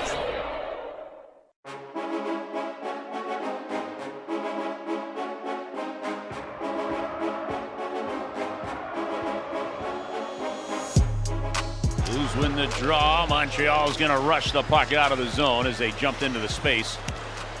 Blues will get it back in. Thomas to the middle. On his forehand. Score! Robert Thomas goals in three straight games. And the Blues have taken a two to one lead. That was Chris Kerber from the weekend. Robert Thomas scoring the goal. The Blues winning back-to-back games. And now they'll host the Winnipeg Jets. We'll have the pregame for you starting at six o'clock, and we'll also have, of course, the play-by-play coverage at about seven with Jamie Rivers and Dan McLaughlin. I'm Anthony Stalter. Jamie, I know Dan had asked you this before, but it's something that's kind of worth expounding on because of what the Blues weren't doing before those those back-to-back wins last weekend. Do you think the shot volume has has set up the Blues to have more uh, opportunities to score, or is it or is it a bigger picture? Well, Or all is of, there a bigger picture? Well, no, all of it's kind of connected together. And when you're not getting a lot of shot volume, sometimes it's because you're not playing with a lot of confidence. Sometimes it's because you're unable to possess the puck enough or long enough to get quality or any opportunities to shoot the puck. And it's amazing how the two go hand in hand. And, and the last couple of games for the Blues, they've been playing much better game. Um, like on their toes, pushing forward up the ice. They've been generating more shot attempts to the net, more bodies to the front of the net. They've been retrieving pucks, too, like off of rebounds or missed opportunities. They're retrieving those secondary pucks or third pucks and, and possessing the puck again and getting more shots on net. So the confidence of the Blues rising, is it a direct reflection of more shot volume, or is the shot volume more reflective of their confidence? I think they both go hand in hand. Don't you think, too, that guys aren't so worried with the new system, and now they're defensively, I mean, and, and you see more of just a a flow to their game, which means puck possession, coming out of your own zone, not losing the puck, things like that. Are you seeing that, too? Yeah, I think there was a lot that was made of this new defensive system. To too start. much? I think too much, because realistically, I look at the N H L, and there's like seventeen teams that I know off the top of my head that run the exact same thing in their end. And one of them is the Vegas Golden Knights. They seem to be scoring. So it's it's a matter of, I think the Blues were maybe overcorrecting as so a group. So thinking too much instead of just reacting. Yeah, just, you know, you're thinking, well, we got to get back, take the middle of the ice, got to get back, got to get back, play defensive, defensive. And I think Craig Berube and the staff kind of anticipated this in, in a little, in, in some way, because their patience level with the group never never wavered. Whereas usually you think a team that's not scoring, that's not generating, like there's some shakeups, there's some meetings, there's some stuff. Now, beginning of the season, and I know it's a, usually it's not panic time, but When you're Craig Berube and your team was not good last year, or inconsistent is probably a better word to use, last year, then you'd want results quicker. But there wasn't that kind of panic amongst the group. It was kind of like, it's coming, we'll get there. And they just kept reinforcing the defensive structure. And I think what's happened here is the players have gotten very comfortable with the defensive structure and now have realized that it shouldn't impede them offensively. In fact, it should create more turnovers and therefore lead to more time with the puck, then hopefully creating more opportunities to shoot the puck on the other on the net. How about Bennington so far? I think he's been great at times. No, he's been great all year. Yeah. He's been fantastic.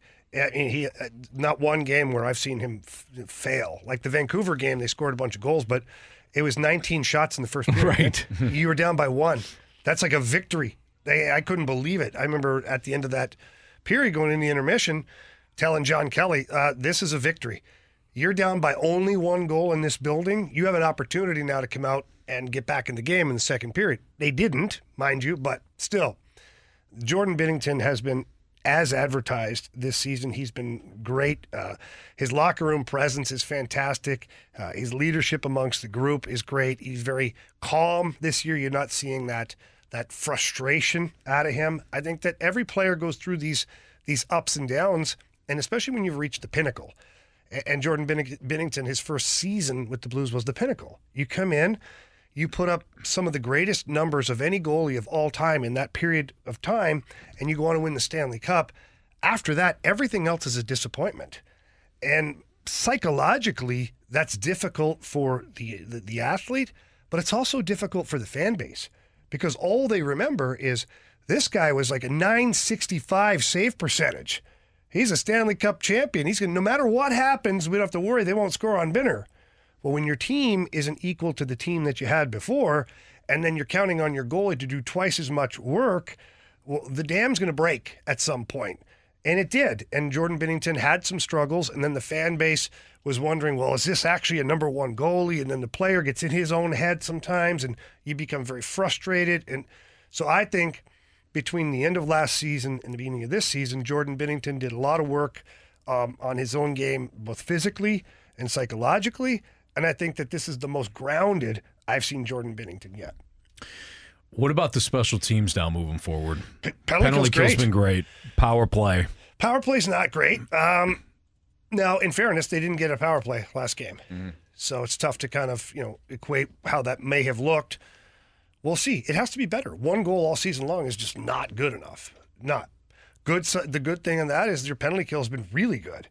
The penalty, the penalty kill's been so aggressive Uh, through the neutral zone, that it's been fantastic for the Blues defensemen to stand up. Mo- a lot of teams aren't even getting in and getting set up properly. And when they do get in and get set up, it's under duress. They're being pressured. Uh, so that's a big success right now. And Craig Berube has been using, like, everybody for the penalty kill, which is really awesome and smart to do because a lot of times if you run into some penalty trouble, and remember when we had Ryan O'Reilly, and these these guys would get absolutely just, you know, pounded into the ground with ice time, like hard minutes. Mm-hmm. Playing on the penalty kill, if you're playing five or six minutes in a game on the penalty kill, that is those are hard minutes because you're you're having to work twice as hard, cover more ice. Um, you, your shift length is usually longer because the other team sets up their power play. They zip it around for a minute and ten. Well, that's a minute and ten that you're buzzing around trying to take away passing lanes and shot lanes. So by spreading it out over multiple players, it takes down some of the workload for some of the guys. So at the end of the game, when you need to preserve a lead or you need to go get a goal, those guys have a little more, a little bit more energy in the tank rather than, you know, going over to press the gas and there's nothing there. Right. Isn't it funny how winning just changes a lot of things? I mean, last week we're talking about when you were on the road, man, what's going on with the power play? They can't create any shots. They get blown out in Vancouver. And you win a couple of games over the weekend, and you're like, all right, things have settled down a little bit. And that's, I think, also what needed to happen was to get a couple of wins. That's obvious. But when you start diving into it, it just relaxes everybody. Fan base gets yeah. relaxed. Players start not gripping the stick as much, you know, as hard as they do, and, and it just relaxes you. And I, I think that we're seeing a team that's a little bit more relaxed. And what do you do when you relax? You're not thinking as much, and you go play. It's more reaction. And I think that's something that we're seeing with the team. Well, you're definitely seeing it, you know, around the group and in the locker room. Like, the vibe being down there this morning is so different than a one week ago. And that's what I mean, yeah. And guys like Jordan Kyrou, you know, now he's not snake-bitten anymore. Your captain, he's got his first goal of the season. Kevin Hayes has got a couple of goals now. Like, everybody's kind of, like, breathing a little bit easier down at Enterprise. And uh, to your point, you know, about a couple of wins here and there, Dan, They're, they're sit- right in it, man. They're sitting at eleven points. Exactly. And if they win tonight over the Winnipeg Jets, they leapfrogged them into third place. Yep. Which is where Doug Armstrong said he he sees this team finishing would be third place in this division. That puts them thirteen points, one point behind Colorado if they win tonight. I mean, it's not as bad as it seems, but I think because people uh, have a, a, a certain amount of P T S D from both the Cardinals season that just ended and Blues season last year, that every time there's a loss or there's something that's not right or it's out of sync or the power play's not going, or this guy's not scoring. Or the Vancouver game. Or the Vancouver game. You're like, you go right to DEFCON one. And you're like, bah! Like, this is not right. This, oh, this is terrible. Get rid of everybody. Go for a high draft pick. No, don't. Slow down. Pump the brakes here. Long season. Long season, and this team's going to be right in the mix. Mm-hmm. Well, hopefully hopefully the Jordan Kyrou goal, too, you, you build some momentum for him. I mean, he scored just the two goals thus far, but he had thirty-seven goals last season. Hopefully that's a turning point for the entire – the the Montreal game, hopefully that's a turning point for this entire o- offense. And you get Winnipeg. Winnipeg's going to give you a, a, a more difficult challenge than, than Montreal, but – it all goes back to that two ga- back-to-back games, one against a very good Devils opponent, and then hanging a sixth spot on the Montreal Canadiens. Now you got a little momentum, a little confidence heading into this game tonight against an opponent that you match up very well against because, again, it's kind of an equal equal opponent. Yeah, and you got to get to your game first. Tonight against the Winnipeg Jets, you got to get to your game right away, and that's something the Blues have done the last two games is from the moment the puck's been dropped, they've been going. They've been getting in on the forecheck, getting time in the offensive zone, creating right away. There's been a certain energy surrounding the team. And this team to win, they're going to have to play that way. Mm-hmm. So the quicker they can get to their game, the better it is for their success. We'll do N F L buy, sell, or hold next in the Fast Lane on one oh one E S P N. We're right back to the Fast Lane Podcast, presented by Dobbs Tire and Auto Centers on one oh one E S P N.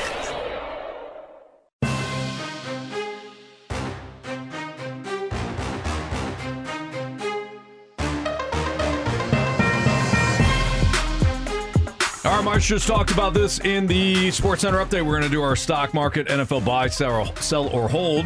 And Marsh usually has a category for us. So what's the category this week, Marsh? We're going with quarterbacks this week. Ooh, signal callers. Absolutely. Call I'm going to give you guys a layup on this one to start things off. Buy, sell, or hold C J Stroud. Yeah, well, I, I think we should. Guys, I think we should buy. I'm going to buy that after what I yeah. saw this weekend. Holy smokes. That was unbelievable what he did against Tampa Bay. You know, the performance, the num, you know, the numbers and all, because he only had like one hundred and something yards at halftime. Even and if he was a veteran, Anthony, I'd go, that yeah. was unbelievable. The things, the things that were the most impressive, and you say, okay, is this sustainable? Forget the, the stats and even the win for a second. Is what we're seeing sustainable? He had a couple of throws. The one on the sideline, I think it was to Tank Dell. It was. The one on the sideline where you had a safety over top and a corner that was dropping, and he dropped it in between, was a big boy throw. And the game winner, of course, where he's got to get, again, up and in between the defenders. Uh, or really, actually, hold hold the safety on the one side and then, and then hit uh, Tank Dell again. Incredible. Like, those were N F L-type throws. You can do that in any system. I'm sitting there watching that going, I'm watching a star being born in the game. Yeah. Like, as he went along in the game with the circumstances that they were and how many seconds were left when they got the ball back. It was under a minute. Wasn't it? forty-seven, forty-seven, something like that? I thought it was forty-eight. About, uh, C J Stroud? Yeah, yeah. It was forty seconds, I think. He went forty. Through seventy-five yards in forty seconds. It, you're sitting there going, this guy's a bona fide star. Yeah. And you have a game like that, who knows what happens from here on out. Mm-hmm. Now, I'm not saying he's going to do that again, but three hundred passing yards, a lot. Yeah, it's going to happen a lot. Yeah. He's that good. He's the real deal. Absolutely. All right, so we're all buying. Let's go with Aiden O'Connell, buy, sell, or hold. I buy, I'll buy that for the rest of the year to see what you have. Jimmy G. Jimmy G looked cooked in that system. He you just terrible. Love Antonio Pierce. That's why you did this. Well, you know, I love that Giants team that beat the Patriots. I did too. Hey, don't talk about the Patriots. I'm sorry, Josh. Yeah, don't talk about do that. It that way. Yeah. Yeah. But Aiden O'Connell's going to have a rough one on Sunday night because he faces the Jets. It's going to be matchup matchup dependent. He looked good against the Giants. He's going to look terrible this week against the Jets. That's just how it goes. All right, serious question. Do you think that Josh McDaniels was truly fired with a fortune cookie? No. No. I don't either. Okay. But I do buy that that report that came out from Jake Laser that we talked about yesterday where he told he had Antonio Pierce talk to the team. Oh, yeah, I buy and that. Antonio Pierce was talking about, you know, hey, the we didn't – We, we weren't afraid to play anybody. That oh seven seven Giants team, we weren't afraid to play anybody. That's how we need to be. And Josh McDaniels says, don't you know? Don't talk about the Patriots that way. Get right. out, dude. You're done. You're trying to build your own culture here. Absolutely. So I will uh, I will buy Aiden O'Connell the rest of the year, knowing exactly, though, what I'm buying. Stock number three, please. Buy, sell, or hold Justin Herbert. Buying. I always buy with Herbert, but that doesn't. That offense doesn't look great. They're going to lose. I don't know. Maybe they squeak into the playoffs, but they're a one and done. They can't run the football, even with Austin Eckler. Eckler's been doing it out of the backfield from a passing game standpoint, but they can't run the ball. Justin Herbert is a sitting duck at this point. You have to have some semblance of balance.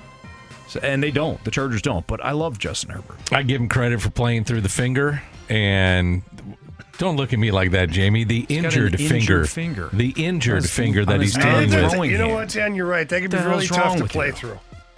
You don't think that's hard when you're a Q B? Oh, you're playing through the finger? Absolutely. Oh, boy. Question four, please. All right, buy, sell, or hold. Uh, Kenny Pickett. Oh, s- selling everything. Sell it all. Look at Anthony. He can't even answer. Yeah, I'm with Jamie on this. Ah, yeah, I'm selling too. So. The, with the kids' gloves on. Get him out of here. Get those, those goes Gap Kids winter gloves off of that guy. Gap Kids. He does have small hands. I think it's called the Baby Gap. Yeah. Yeah. yeah. Uh, I'm not sure it's all his fault, but oh, come on. He's not. I mean, he makes one Listen, or two throws a game. I think he is exactly what he is. Yes, that year of the quarterback was thin. For the draft that was thin. Kenny Pickett is what he is. I don't think anybody projected him to be more than what he is. Yeah, that's a good point. Buy, sell, or hold Josh Dobbs. Buy. If he can do that without knowing his teammates, the playbook. I was going to say, not knowing the else, plays. Yeah, I'll buy that. Yeah, I would I too. Mean, he, he won the game for him. Bottom line, he won that game for him. He got. He gets out of that sack. Falcons have no team de- uh, team speed defensively. He races around the corner, then leads them, you know, I, it was remarkable what he did. And Kevin O'Connell did a great job, too, in making sure that Josh Josh Dobbs knew, hey, this is what we want out of this play. This is what we want out of that play. Talking to him in the in the uh, in his helmet up until the, the mics have to get cut. And then his teammates helping him out. It was a, it was a, a complete team effort by the Vikings. Oh, Dobbs, I loved. I, I told great. you guys yesterday that video that's going around on social media of him rehearsing with the offensive line. He's got them all around, and he's got the center, and he's he's going through his cadence mm-hmm. so that they understand like his rhythm and when yeah. he's going to want the ball. And they go through it a couple of times and they discuss it. Then he snaps it again. They discuss it. It's mm-hmm. like, oh, okay, we good. Yeah, that's smooth. They're like, okay. All this is happening awesome. Like while an N F L game is going on. How He's many like, plays do you think he knew when he when he first got under center or took a snap? Um, of the Vikings playbook? Yeah. Maybe two. That's unbelievable. If now, it was just two, that's incredible. Well, he probably knew plays within the offense. Exactly, yeah. He, I guarantee you he didn't know the terminology. There's no way. So the Vikings will be calling, uh, you know, they, they may have a similar play as the one he just, he, he, one of the plays he ran in Arizona, but the terminology is completely different. You told so me that he, he is a rocket scientist. Yeah. Yeah, yeah he studied. That's unbelievable. He he's studied, probably one of those guys uh, yeah. that reads a book and memorizes mm, it as he's probably. reading Probably. So they probably fired the playbook to him on the plane. And he knew it. And he was twenty-seven pages deep by the time he got there. He's like, I got the first twenty-seven pages. Right, just stick with Call those. Call something on one of those. That's like you, Ribs. You're all over that stuff. Oh, yeah. When it co- Actually, I'm not lying. When it comes to hockey stuff, and photographic kind of yeah, thing. Yeah, I just I can, and I don't have to like write things down. It's just it's lodged in there. Now, if you send me to the grocery store for like a stick of butter and a loaf two of bread, two and two, you can't get there. Nah, no, I'll get there and be like, why? Yeah. Why? Where are we? Why am I here? Where am I? I guess it does take a rocket scientist to learn an N F L playbook. Yeah. Buy, sell, or hold Josh Allen. Oh, I buy him. I gotta buy him. He's, yeah. the, he's the only His thing that couldn't get any lower though. Right. He's now. the only it's thing perfect. keeping the Bills together. Him and Stephon Diggs. Is this their last go? Yeah. Oh, yeah. This is it. Isn't Everybody's it? fired after this. Yeah. Got their it. championship window is closing. That team's not good enough. Well, first of all, that team's not good enough to win a championship. Josh, Josh Allen and Stephon Diggs are like the perfect deodorant for what, what? stinks in Buffalo right now, because that roster's not that great. No. Given the injuries, I'm talking about with the injuries, Josh Allen is masking a lot of crap for the for the Bills. He so is the I only buy. reason that they have a chance to win a game. I mean, correct. It, he is on. Well said, Dan.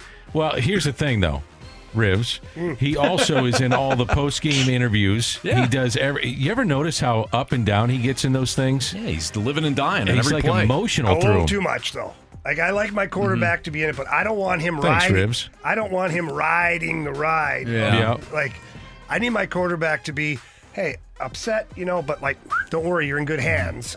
I'm steady Eddie here. Not yeah. like, I just, we work so hard. It's just so, I just, I don't know what to do. Caleb Williams show up. Then a week yeah, later. Yeah. What'd you say? Nothing. What'd you say? I didn't say anything. I said, did Caleb Williams show up? Oh, mm. yeah. Now he's a kid. Making a lot That's of money. That's a whole other conversation. Might be making just as much as He might Josh. be making equal amounts. But I'd rather my quarterback just kind of be even keel. Yeah. yeah. We got a text from the three one four. You guys cut too much slack for Justin Herbert, but look forward to every chance you get to trash Dak Prescott. What the hell is so special about Justin Herbert? He doesn't look like he's evolved from being a rookie. He looks like the same quarterback. He's had excellent receivers around him. He's had a run game around him, with the exception of this season. Maybe at some point, no, you need to stop blaming the coaches and blame the player. He's an average N F L quarterback, nothing more, nothing less. Wait, we're just not. We're just going to have to agree to disagree on this. If you're if you're watching Justin Herbert and saying that he's had a running game outside of this year, you haven't been watching. No, I mean no offense. Has he had has he had good receivers? Sure. What does Dak have? And Dak has had actually a running game and an unbelievable offensive line outside of the, the last two years. CeeDee Lamb. He's also had a much better defense, which nobody ever wants to talk about. You bring up the wide receivers as if that's the end-all, be-all. It's not. Dak has had a better defense you yelling than at Justin me the Herbert. Um, I'm, I'm just screaming into okay. the freaking ether at this point. Well, everyone knows to that call the, Justin, the team runs he, through the wide receivers. Yeah, the heartbeat, the yeah, heartbeat the heartbeat of a team is through the wide receivers. Uh, first what? of all, I've always called Dak Prescott a good quarterback. I don't think he's great. Justin Herbert, the way he processes information on the fly, the way he can get to three, four reads within a play, is very unique. To call him an average quarterback, I'm sorry, I just don't know where this is coming from. It's coming from I, a Cowboys fan. I disagree. I disagree. I think Dak Prescott's a good quarterback. I do. I don't think he's great. I think Justin Herbert has the ability to be great. He's also had crap, horse crap coaching that he has overcome. So that's just my take on it. What happens to Dak when uh, Bill Belichick comes in next year? Then he's going to be a Super Bowl winner. Probably. Next Tom Brady. Kidding. Jamie just looked at me like he's going to hit me. Don't be physical. I'm talking about my guy Tom like that. All right. All right. Fine. Anthony, take us to break, please. That's Dan McLaughlin. That's Jamie Rivers. Speaking to Jamie, Jamie's keys to victory tonight against Uh-oh. the Jets and first goal scored. Next on one oh one E S P N. We're right back to the Fast Lane Podcast, presented by Dobbs Tire and Auto Centers on one oh one E S P N.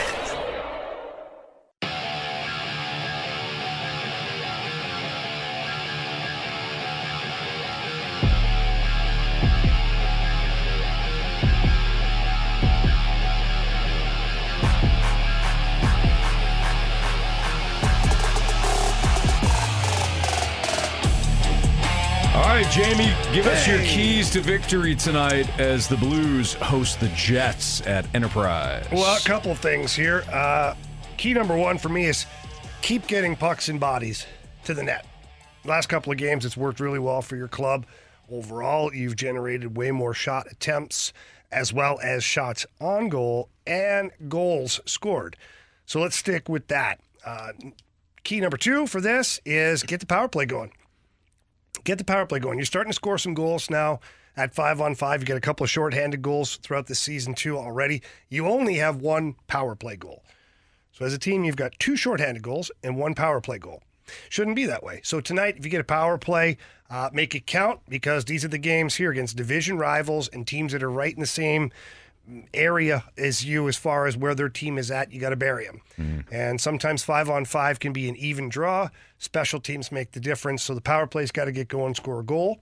Key number three for me is penalty kill. Keep up the great job. I mean, these guys are, are working really hard. Uh, they're, they're, they're closing out plays really well in the neutral zone, standing up well at the blue line, clearing the puck two hundred feet every single time, quick shifts, multiple players on the penalty kill doing one hell of a job. So you got to keep the penalty kill going as well. And for me, the last one is your defensive zone. You have to continue to own your defensive zone out there and keep Winnipeg to the outside. This is one thing in talking to Uh, their media and, and some of their coaching staff is they have not done a great job of getting inside. So the Winnipeg Jets have had a little bit of the Saint Louis Blues problem of not playing inside. Craig Berube talks about all, all the time, we've got to get to the inside, play on the inside. Winnipeg hasn't been able to do that, so you better believe that their coaching staff has got that highlighted, and they're going to be making an effort to get inside tonight.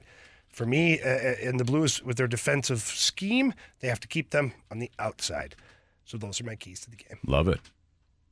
You know what I'd also love to see? What's that? One of us hit the first goal of the game. Sure would be nice. I'm going to go uh, with the sounder. Let's go, boys. We need you to score more goals. Get those loose pucks. Thomas to Kyrou. Score! Goal! No big deal. Game winner. Top shelf. All right. Dan, thank you. I jumped the gun on that, no, but I'm going to go... Colton Parayko. Oh, big slap shot. Wow. Colton Parayko from the blue line. He's going to blister one okay. and uh, get that first goal for the Saint Louis Blue. Wow. Off the board. I did not see Colton Parayko coming off the board. Yeah. But I am intrigued. Marshy, who do you got? Ooh, I'm going to go with Robert the Thomas. Robert oh, the Thomas. Going off the board, eh? He's only scored three goals in the last three games. Yeah, let's make it four. I like your pick. Jamie. Um, here's where I'm going to go. Torrey Krug. The Kruganator? The, the Kruganator. He doesn't have uh, any points this year. No goals. Power play's only got one goal. I think Torrey Krug's going to be looking to load up the shot tonight. He's tired of ask, answering questions about the offensive side of his game. And, boy, you're playing good defensively, but, man, sure would be nice if you scored some points. And I think he's tired of that. Hmm. So I think he's going to shoot the puck tonight. It's going to happen in the first period on a power play. Mm. Wow. Okay. Oh. I like that. There was uh, there's one Blues. Good stuff. Thanks, Dan. Go ahead, Anthony. You guys just, done? Oh, yeah. We're yeah, just fisting just, over here. Just appreciating him. Yeah. There's going to be one Blues player that's about to go on a goal streak. I'm talking about six, seven games. Ooh. That's Jordan Kyrou. Oh, oh wow. It's, that's that's way Jordan off the board. Kyrou. Wow. Yeah, I know. I know what you guys are thinking. Mm. Easy choice. That's not what you were thinking, Dan. I know. Oh. All right, sorry. I know. Anthony Stalter, boy, that guy's a risk taker. He picked Kyrou. He only had nine shots on goal last game. What, if Jamie picked uh, Kyrou, you're going to go Thomas? No, because Marsh already took Thomas. Oh, that's right. Robert the Thomas. I've already heard you guys not take Jordan Kyrou. He's disrespected by really? you three. Who is? And I've decided no, to no, pick him no, up. No, no, And then you guys are critical of me for taking Jordan the Kyrou. I think it's a good choice. Anthony, I think it's an obvious no, choice. I, I added that he's going to have se- he's going to have a, a goal streak of seven. Seven's the number. I thought you said six. Did I? I is it I seven goals one. in six games? Seven goals in six games I'll he's going to have. I'll take it. I like it. I like where your head's at, Anthony. No, don't patronize me now. No, you're doing, we're not doing that. I did a fantastic job with that. You're doing really well. I could have went with Booch, but Booch is not going to score six out of seven. Wow. Kyrou's the guy. Booch won't be happy to hear that. What about Braden the Shin? No. He could go on a tear. Could. He could. Get hot right now. Well. Mm-hmm. Yep. He's got a lot of uh, stuff on his plate with the captain. See. So, that was Jordan Kyrou. Marsh, you've got a special announcement for everyone. I want you to announce this because it was your idea. Oh, and, Marsh is getting uh, married. Well, congratulations, man. Well, it's a beautiful we thing. We haven't met her yet, but she seems mm. like a great person. Will you, will you have her meet us before you decide to are wed? We, yeah, like are Need we? Need to warn her. Are we the like? Uh, what what are we? What would you call us? The uh, like if men we, of honor. No, three well, best buddies that Marcia like, could ever have. If we don't approve, then it can't go on. Yeah, but if we do the approve, committee. yeah. We're like the relationship committee. Yeah. Mm. We're perfect for that. Oh, yeah. Yeah. Trust me. You make a great point. I do. Uh, I feel like she already knows who you guys are. Mm. Mm. Yeah. Oh. Things are going great hey. at home. Mm-hmm. Hey, no. No, I've never met her. We'll see. Really? Jamie. What? I haven't. What's your announcement, Marsh? Yeah, the announcement has nothing to do with What's that. What's wrong with you? Uh, not even close. We... are diving into the gauntlet playoffs. So all of the Ooh. winners from this year, and we have Tim, who will be our first contestant today, they will compete in the gauntlet playoffs to see who will be the ultimate gauntlet champion of twenty twenty-three. So we have ten winners mm-hmm. that have won gauntlet trophies in twenty twenty-three. Yes. So if they won previous to this year. Does not count. It does not count. We gauntlet wel- two point oh. We are welcoming back all of the Gauntlet two point oh winners, mm-hmm. and we'll play a playoff. Now, so, if they win, so if Tim wins today, yep, he goes on the shelf for a second. He goes on the shelf, so it's survive and advance. We have some rules here. So the contestants have a choice of either choosing the topic or they can choose one of us. But once they do that, they have to stick with it throughout the entirety of their playoff run. Wow. So they could choose one of us mm-hmm. or the category. Or the category. Does it start today? It starts today with Tim. It should be said that I am just a fill-in, and Ribs is not going to be here at four, so it's got to be either Anthony or Marshy. Mm-hmm. Well, Tim's got a choice to make. We'll find out what he chooses next in the Gauntlet on one oh one E S P N.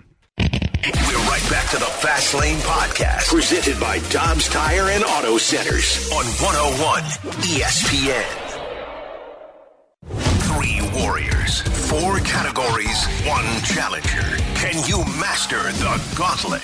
Brought to you by Master, your hometown source for business communications for more than thirty years. Visit mass tour dot com.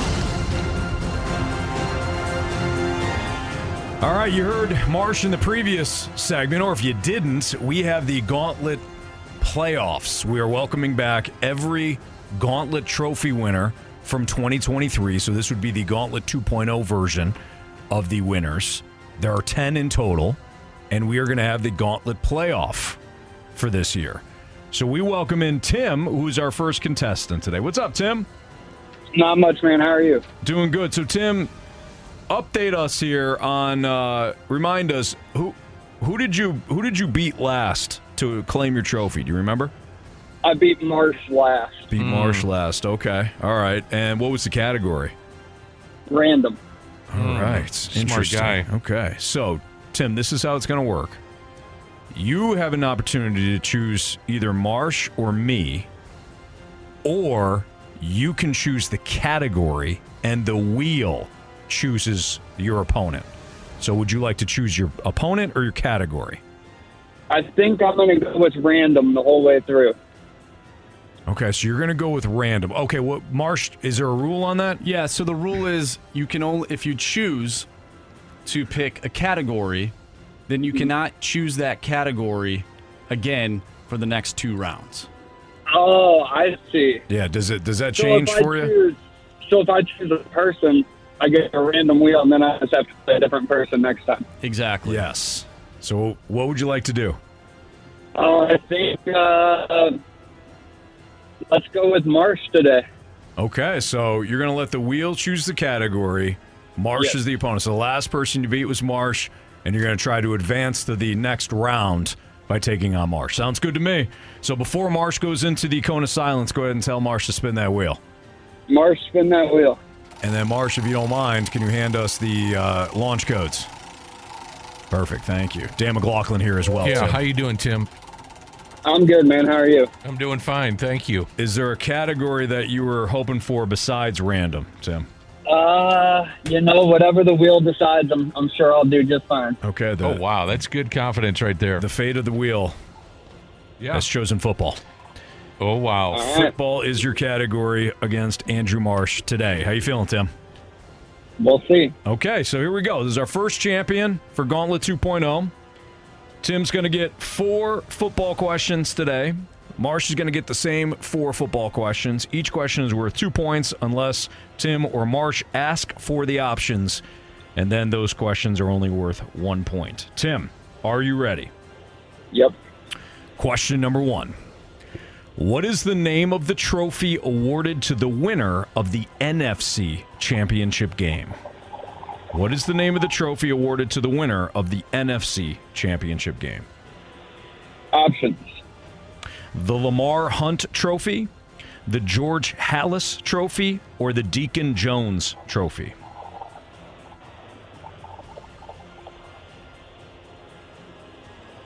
Um, let's go with the Lamar Hunt Trophy. Final answer.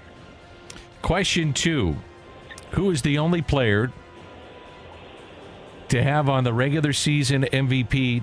Who is the only player to have won the N F L regular season M V P five times?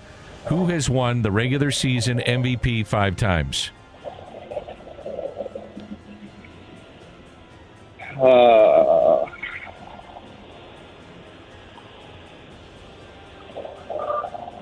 I'm gonna, I'm gonna take the option. Peyton Manning, Johnny Unitas, Aaron Rodgers. Peyton Manning, final answer. All right, Tim, question number three. In the twenty nineteen twenty college football season, L S U defeated which team to win the national championship? So which team did L S U defeat in the national title game in twenty nineteen twenty twenty, or that season? Boy, I should know. Uh, L S U, would they have played another S E C team? Um, options, I guess. Ohio State, Alabama, or Clemson? My gut was Clemson. I don't know. I'll go with Clemson. Final answer. Question four. The Tennessee Volunteers play their home games at Neyland Stadium, located in which Tennessee city?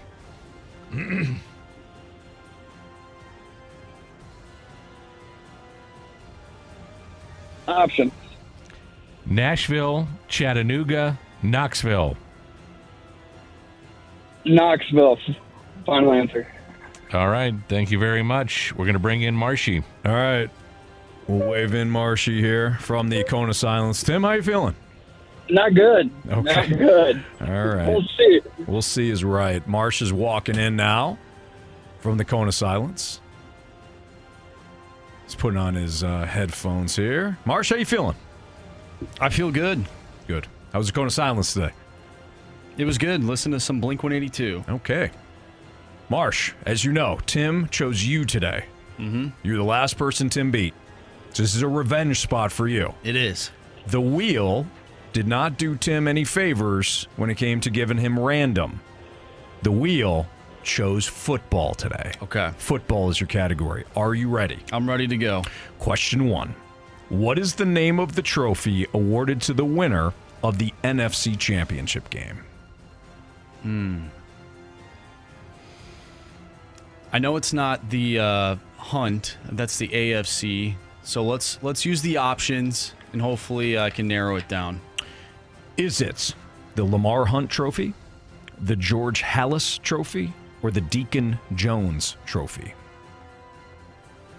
Let's go with the George Halas Trophy.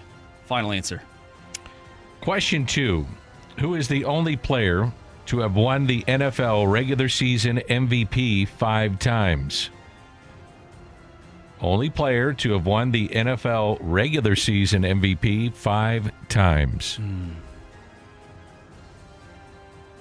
Is it Brady? Or is it Peyton Manning? Oh. Um... Wow. Manning, Brady... Finkel Einhorn. Um, if Jamie's listening right now, he's going to want me to say Tom Brady. So let's go with Tom Brady. Final answer. Question three, please. In the twenty nineteen twenty college football season, L S U defeated which team to win the national championship? They defeated... Oh, was it Clemson? That was the Joe Burrow season. Or did they defeat Alabama? Um, I think it was Clemson. I think I think they beat them pretty good. I'm going to say Clemson. Final answer. Question four. The Tennessee Volunteers play their home games at Neyland Stadium, located in which Tennessee city? Knoxville. Final answer. All right. All right, here we go. Tim is the first playoff champion to return. He chose Marsh, the wheel chose football, and here we go. What is the name of the trophy awarded to the winner of the N F C Championship game? Tim, you went with the Lamar Hunt Trophy. Marsh, you went with the George Halas Trophy. Correct answer is the George Halas Trophy. That's correct, and Marsh did need the option, so Marsh has a one nothing lead over Tim. Who is the only player to have to have won the N F L regular season M V P five times? Tim, you said Peyton Manning. Marsh, you said Tom Brady. Correct answer is Peyton Manning. Ah, it is Peyton Manning this time. Damn Tim it, Jamie. Needed the options, though, so we have a one one tie. In the twenty nineteen twenty college football season, L S U defeated which team to win the national championship? Tim, you said Clemson. Marsh, you said Clemson. Correct answer is... Clemson. But Marsh did not need the options. So Marsh has a three two lead right now over Tim. The Tennessee Volunteers play their home games at Neyland Stadium, located in which Tennessee city? Tim, you said Knoxville. Marsh, you said Knoxville. Correct answer is... Knoxville. Marsh did not need the options for that one either. Tim. You have chosen poorly. You lose. Not today. So, Tim, you got three answers right. Marsh got three answers right, but Marsh did not need the options for the final two. He beats you five to three today in a revenge spot for Marsh. Sorry, Tim. All good, man. Had fun. Thanks, Tim. Right, thanks, thanks for coming thank back. You. That was awesome. Yep. Thanks, guys. All right, so we'll have a new returning gauntlet champion for tomorrow. So Tim has been eliminated. We've gotten one champion now mm-hmm. crossed off because the fast lane needs a little uh, revenge here. What happens if you win the championship? What do you get? Have you guys figured that out? Not hey. you guys, but what if average Joe listener wins? Uh, oh, it's something big. Awesome. I mean, it's big. Yeah, special. You got to come up with something big. big. Oh, I'm yeah. sure you guys it's already huge. have, and we just got to yeah. make sure we I mean, don't. It's got to be a secret. Oh, yeah. It's totally unleash it yet. Yeah, yeah mm-hmm. for sure. Yep. And not just pride either. No, no, so, no, no. Yeah. You have a lot of pride anyway. Absolutely. You, don't, you want something tangible. Tangible. Mm-hmm. Yeah. yeah. Something big. Yep. Uh, expensive, special, and tangible. Mm-hmm. Maybe we get a uh, jeweler on. And they would like to, to sponsor that. You get a big old ring, maybe. Maybe. Ooh. Oh, we can name it after somebody. Yeah. The Gauntlet Playoff Championship, right? Yeah. yeah. I mean, that's something that anybody would want as a young kid. They grow up thinking, can I win the Gauntlet? Then they win, and then they mm-hmm. get into this championship format. Right. And you say, wow, Mom and Dad, I was in the championship format. Look at my And bling. I won. And check out the bling at Christmas mm-hmm. time. Yeah, damn. Survive in advance. Yeah. I One like and done is tough for Tim. Nice job, Marsh. Thank you. Yeah, it feels good uh, to get that revenge spot. Yeah. Oh, yeah. Even though I didn't remember that uh, I was the last one. Ah, you did. You did. You'll think of it. That was a while ago. It was Tim, remember? Yes. It was uh, Tim, and it was random. You're right. Yeah. Okay, Mo, on his payroll comments, did we overreact a little bit yesterday? Or are we just spot on? That's next on one oh one E S P N. We're right back to the Fast Lane Podcast, presented by Dobbs Tire and Auto Centers on one oh one E S P N.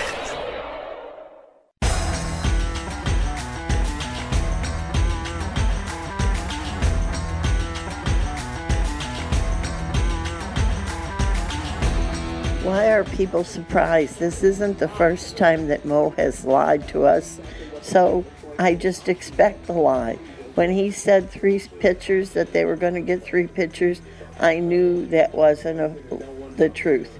And he started backpedaling right away, and the last time he t- spoke, he kind of backed off of that. I knew that this was what we have is what we got. He ended up signing a Rule five pitcher, buying one yesterday to add, and that's probably all he's going to do. So we have to lower our expectations. God, I love Janet. That's the one and only Janet. You know her. Yeah. Good stuff, as always. Just from, comes from in Janet. Hot every time. Yeah.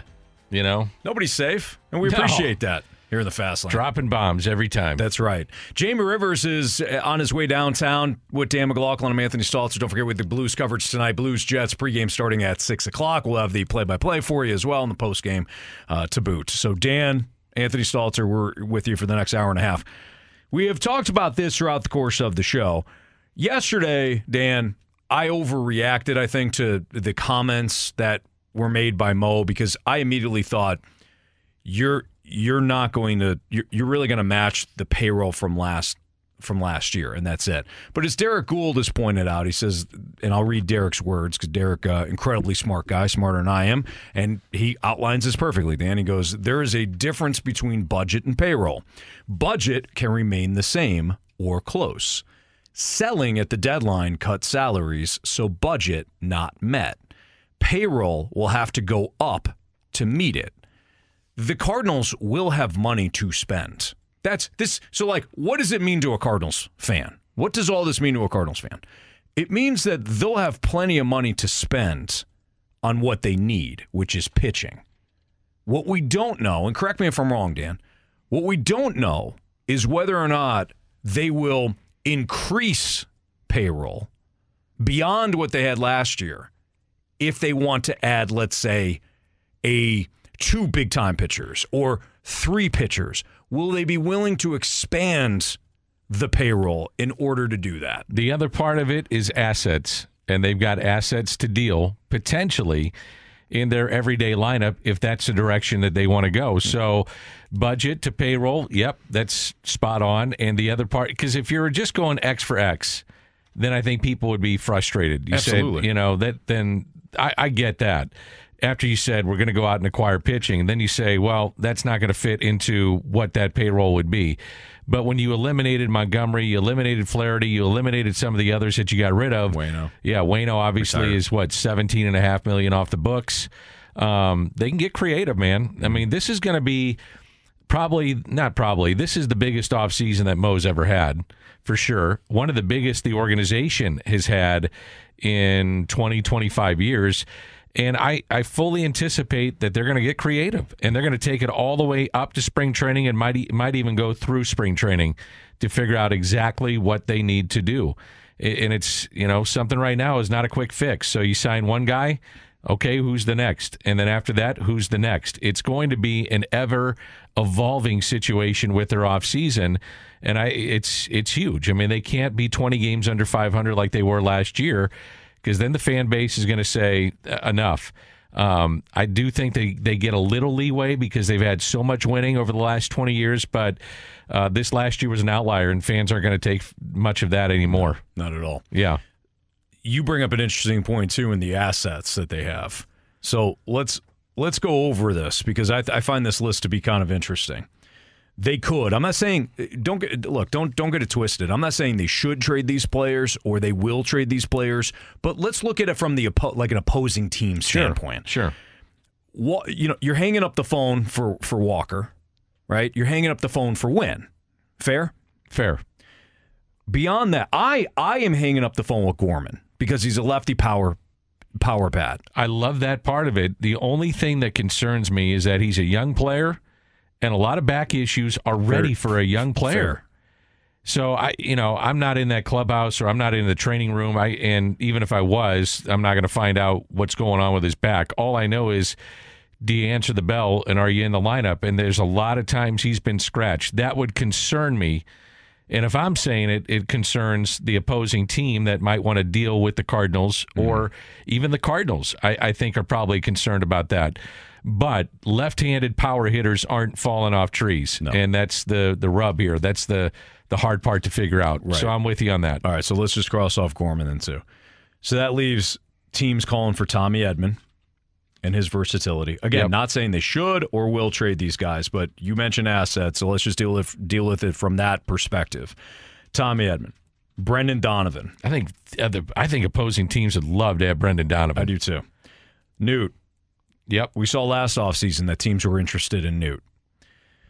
Beyond that, where it gets a little interesting, what gets very interesting, is if you include Nolan Arenado, who does have the no-trade clause, and I agree with the comment you made earlier, you don't make yourself better by dealing Nolan Arenado, even for pitching.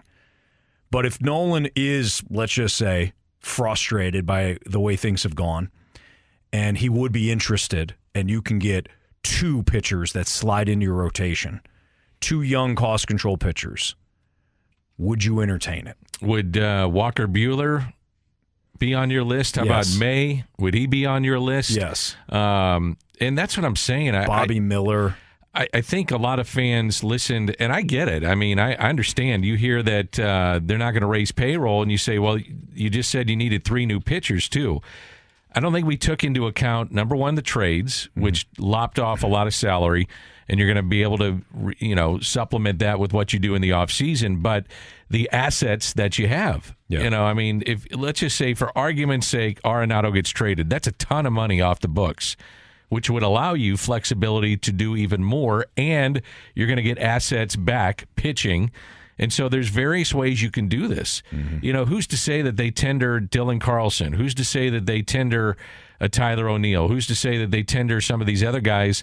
That's another probably ten to fifteen million off the books too. Right. So you got to think about that too. They can get so creative if they want to, and they will. They will this offseason, because that's one of the ways that they're going to have to compete. And it's just a matter of, okay, well, what, who are the pitchers that are coming coming back in? That's right. That's the key. If you're if you're trading any of these guys, you're you're certainly. I mean, one, you're opening up a spot, which is which is good. You get you create actually some flexibility with this, and then maybe you just find a, a legit bench bat. You know, uh, Alec Burleson's a perfect legit bench bat. Yep. Somebody that shouldn't be in the lineup every day, but nice to have when maybe you need some power late in a game. Yep. But outside of that, though, you are weakening your offense. I'm okay with that if you're bringing in somebody that's going to slide into your rotation, and at the very least, you're writing them in that two spot. I am interested. Jim Bloom is the former president of baseball operations with the Boston Red Sox. Yeah. I'd be so interested to be a fly on the wall in the conversations that he has with Mo and Randy Flores and Michael Gersh and some of the others that have been around this team the last couple of years, an outsider's perspective of what you have seen from the Saint Louis Cardinals. Mm-hmm. That's number one. Just just right off the bat, sits down, tell me what you think of our organization. Tell me what you thought of our roster and the construction of our major league roster. What were your minor league people telling you about how deep our minor league players are?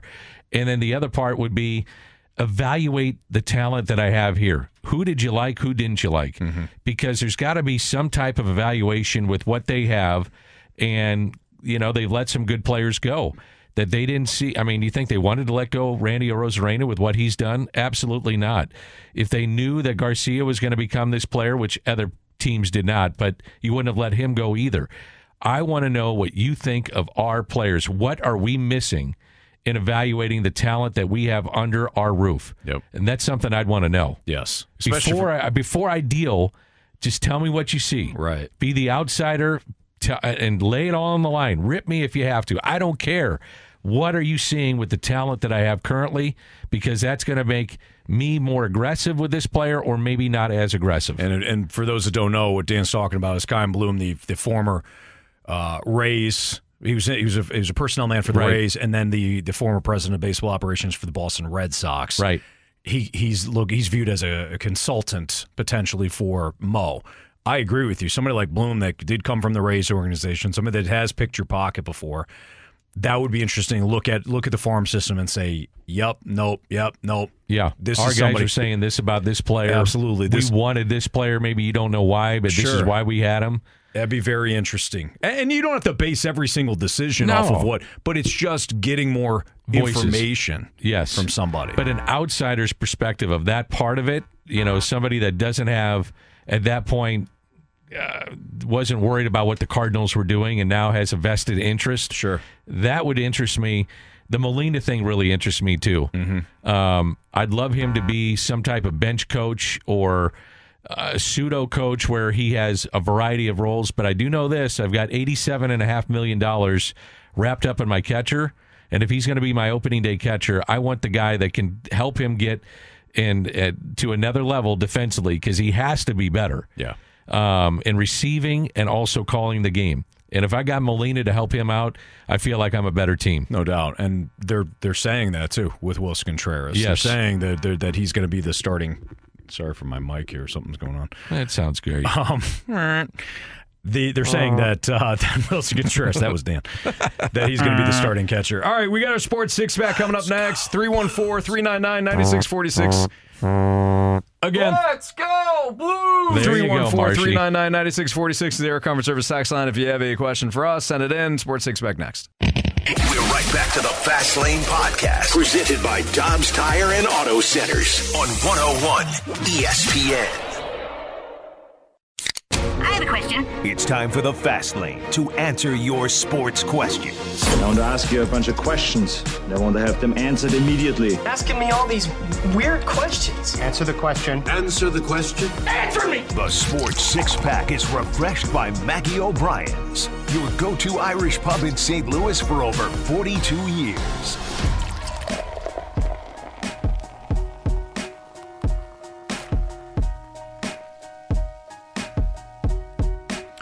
With Dan McLaughlin, I'm Anthony Staltzer. It's Fast Lane on one oh one E S P N. Time for the Sports Six Pack. You got a question for us? three one four, three nine nine, nine six four six is the Air Comfort Service text line. Dan, question one, please. Question number one. From the three one four, considering that City finished as the top seed in the West, is it a little bit of a failure that they didn't at least win one playoff game? I wouldn't call it a failure. I absolutely would call it a disappointment, too. That's what I was exactly Abs- going to say. How can you not be disappointed with with getting bounced, not winning a playoff game after that season? It's good and bad. Yeah. And when I say that, I fear that City fans will look at it and say, well, you're saying the season's a failure. The season's a disappointment. Absolutely not. It's quite the opposite. Expectations got so high. You raised the expectations in the inaugural year. Thank you. You being a football guy, were you shocked at what happened here in Saint Louis with this team and how fans got around it and they carved their own niche in, in the sports market? The only reason I'll say no to that is because people gave me such uh, a heads up on yeah. how big soccer was here, yeah, or is here, I should say. Uh, Dan, Danny Betlock, my former oh, sure. producer, uh, Duncan I's former pr- producer, uh, love Dan, still talk to him, you know, a bunch, and he's a massive soccer fan, and he would always tell me, hey, if they ever get an M L S team here, it's going to be huge. Enough people who, who you know who I respect told me this is a hotbed, so no, I'm not. I'm not surprised. The thing that I find hard to believe is knowing the history of soccer in this city mm-hmm. and around town.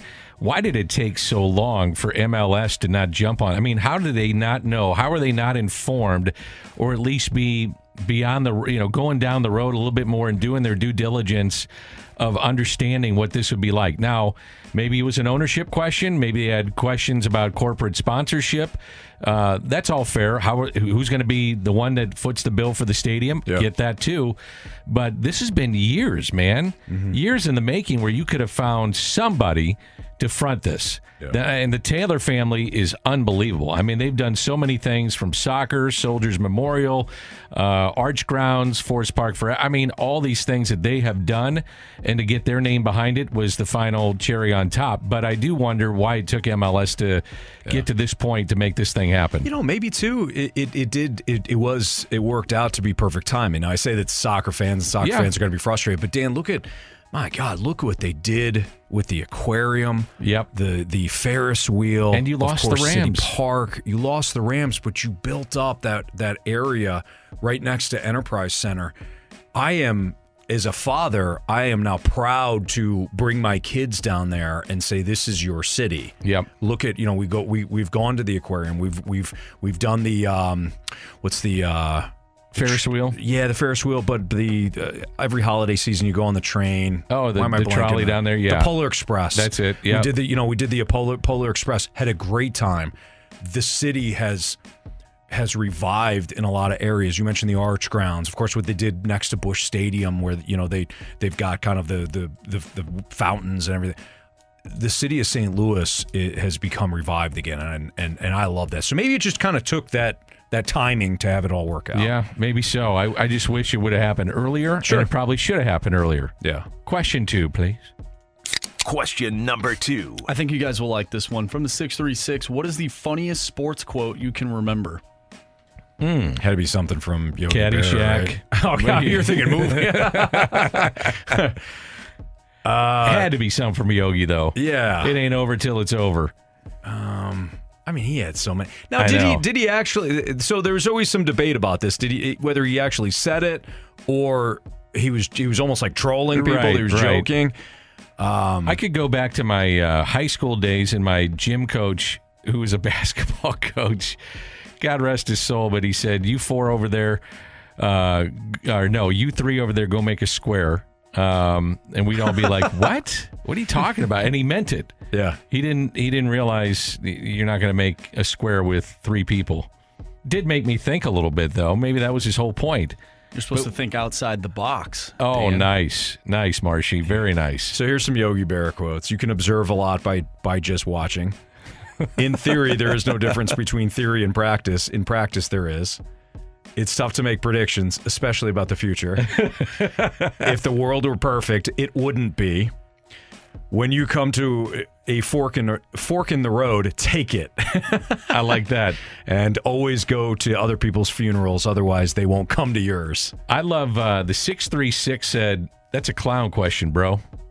Yeah, and that, of course, make me Bry- laugh. Bryce Harper, too. Bryce Harper, yeah. Uh, the, the one and only commish. Yeah, that was it. Question three, please. Question number three. This one is for Anthony from the six one eight. Uh, did the kids get hit with a large dad tax this year on the Halloween candy? A K A, is the Halloween candy gone already? It's not gone, but uh, yeah, large tax. I think that's per, that's that's said perfectly. Uh, a lot of Reese's gone. Uh, a lot of Reese's peanut butter cups gone.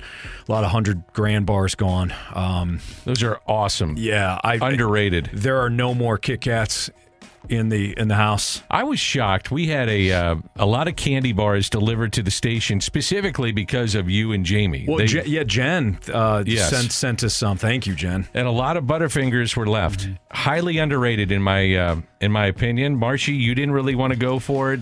You didn't really go for it, Anthony. Mm-hmm. And there was tons what? of Butterfingers left. Now, mm-hmm. it may have been because the other options were so good, but you guys did not touch the Butterfingers. We did, but I think we.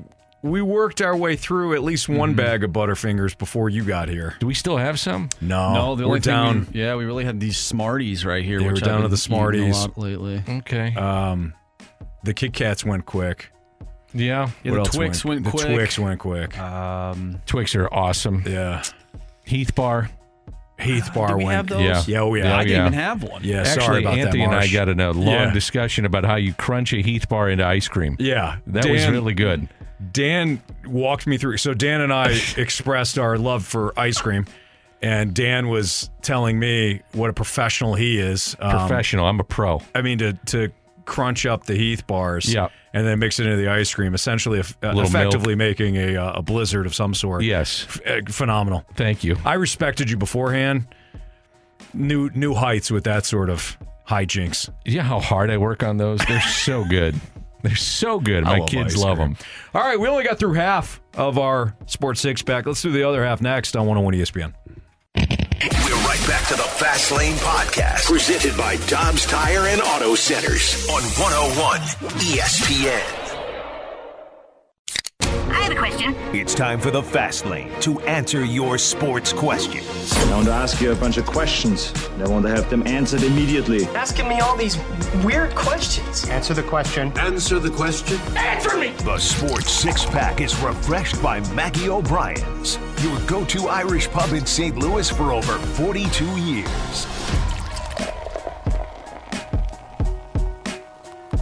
All right, so we got through half the six-pack before. Yeah. That leaves us with three, by my math. Yes, so. It does. Question four, please. There we go. Question number four.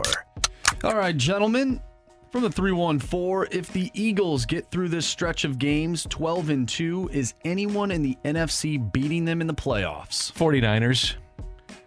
forty-niners get healthy. I think they can. I, I'd even throw maybe even Dallas in there with the way that Dallas. I mean, Dallas was two feet away from winning that game several times. Yeah, I mean, literally two feet at the goal line yeah. was the one. Mm-hmm. And then what's the other play I'm thinking of too? They, they uh, yeah, the two point conversion that he, yep. he stepped out. Yep, which that's one. Come on, Dak. Uh, but no, Dan, you're right. I mean, Dallas Dallas played with Philly. Yep. That was a, that was an even game, very close. Philly did just enough to win it, and Dallas did just enough to lose it. I mean, really.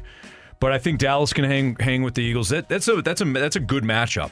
In fact, when you look at that division, Washington has hung with Philly. Dallas has done a nice job hanging with Philly. So maybe those two teams meet again. You get a, a similar situation. Who knows? Dallas gets the, the inches that they need.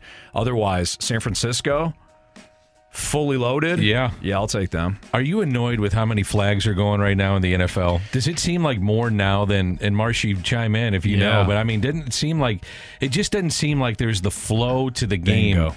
I, I don't know. Maybe I'm wrong. Maybe it's been like this for a while. I. I I, I just feel like more than ever, there's not the flow to the game that we've had. You used the right word. You used the, uh, the perfect word for it. It's the flow of the game. Last night, I noticed it. Yeah, I noticed it big time. That's why I brought it up big had, time last night. And I really noticed it after Breece Hall had a like a seventeen-yard run. Yes, in the late third, early fourth. It was fourth. The third quarter. Okay. Yep. So that game, you, you you never felt like the Jets were really in it, but the score, it was still it was a two possession game for them. It might have been five.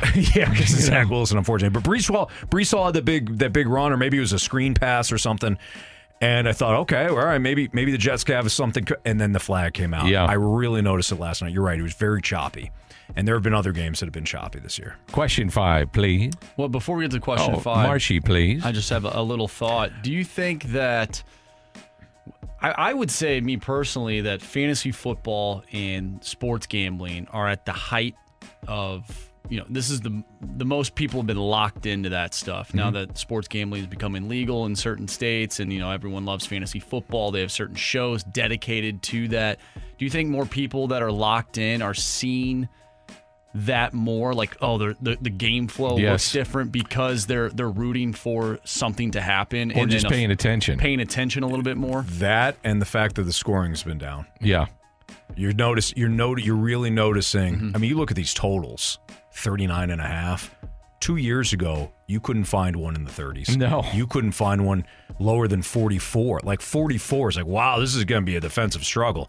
Now you're seeing these, again, thirty-nine and a half, thirty-seven and a half. They're really low. There was, a, I think, a Giants game that was like thirty-five and a half. And to Marshy's point, by the way, I, I just look at fantasy football. It brings in a casual fan. Mm-hmm. So somebody that necessarily wouldn't be locked in. Now they're studying their team. It, you're not technically gambling. You know, you can be in a fun league with yeah. buddies and all that stuff. And people pay attention because they want to win. They're, they want to have fun. And then once they're in, they're locked in. And it's once a week. It, that's mm-hmm. another part, too. If you're doing, like, N B A, you could do N B A fantasy leagues. You could do N H L fantasy leagues. You do Major League Baseball fantasy leagues. It requires you to pay attention every single day. Yep. It's, it gets a little tougher.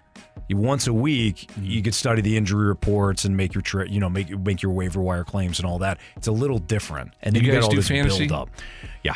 Yeah, I do Anthony too. Anthony just picked up his first win in our one oh one league, so yeah. congratulations to Anthony. Thank you. Yeah, um, big win for for you. I had I had to make a big trade.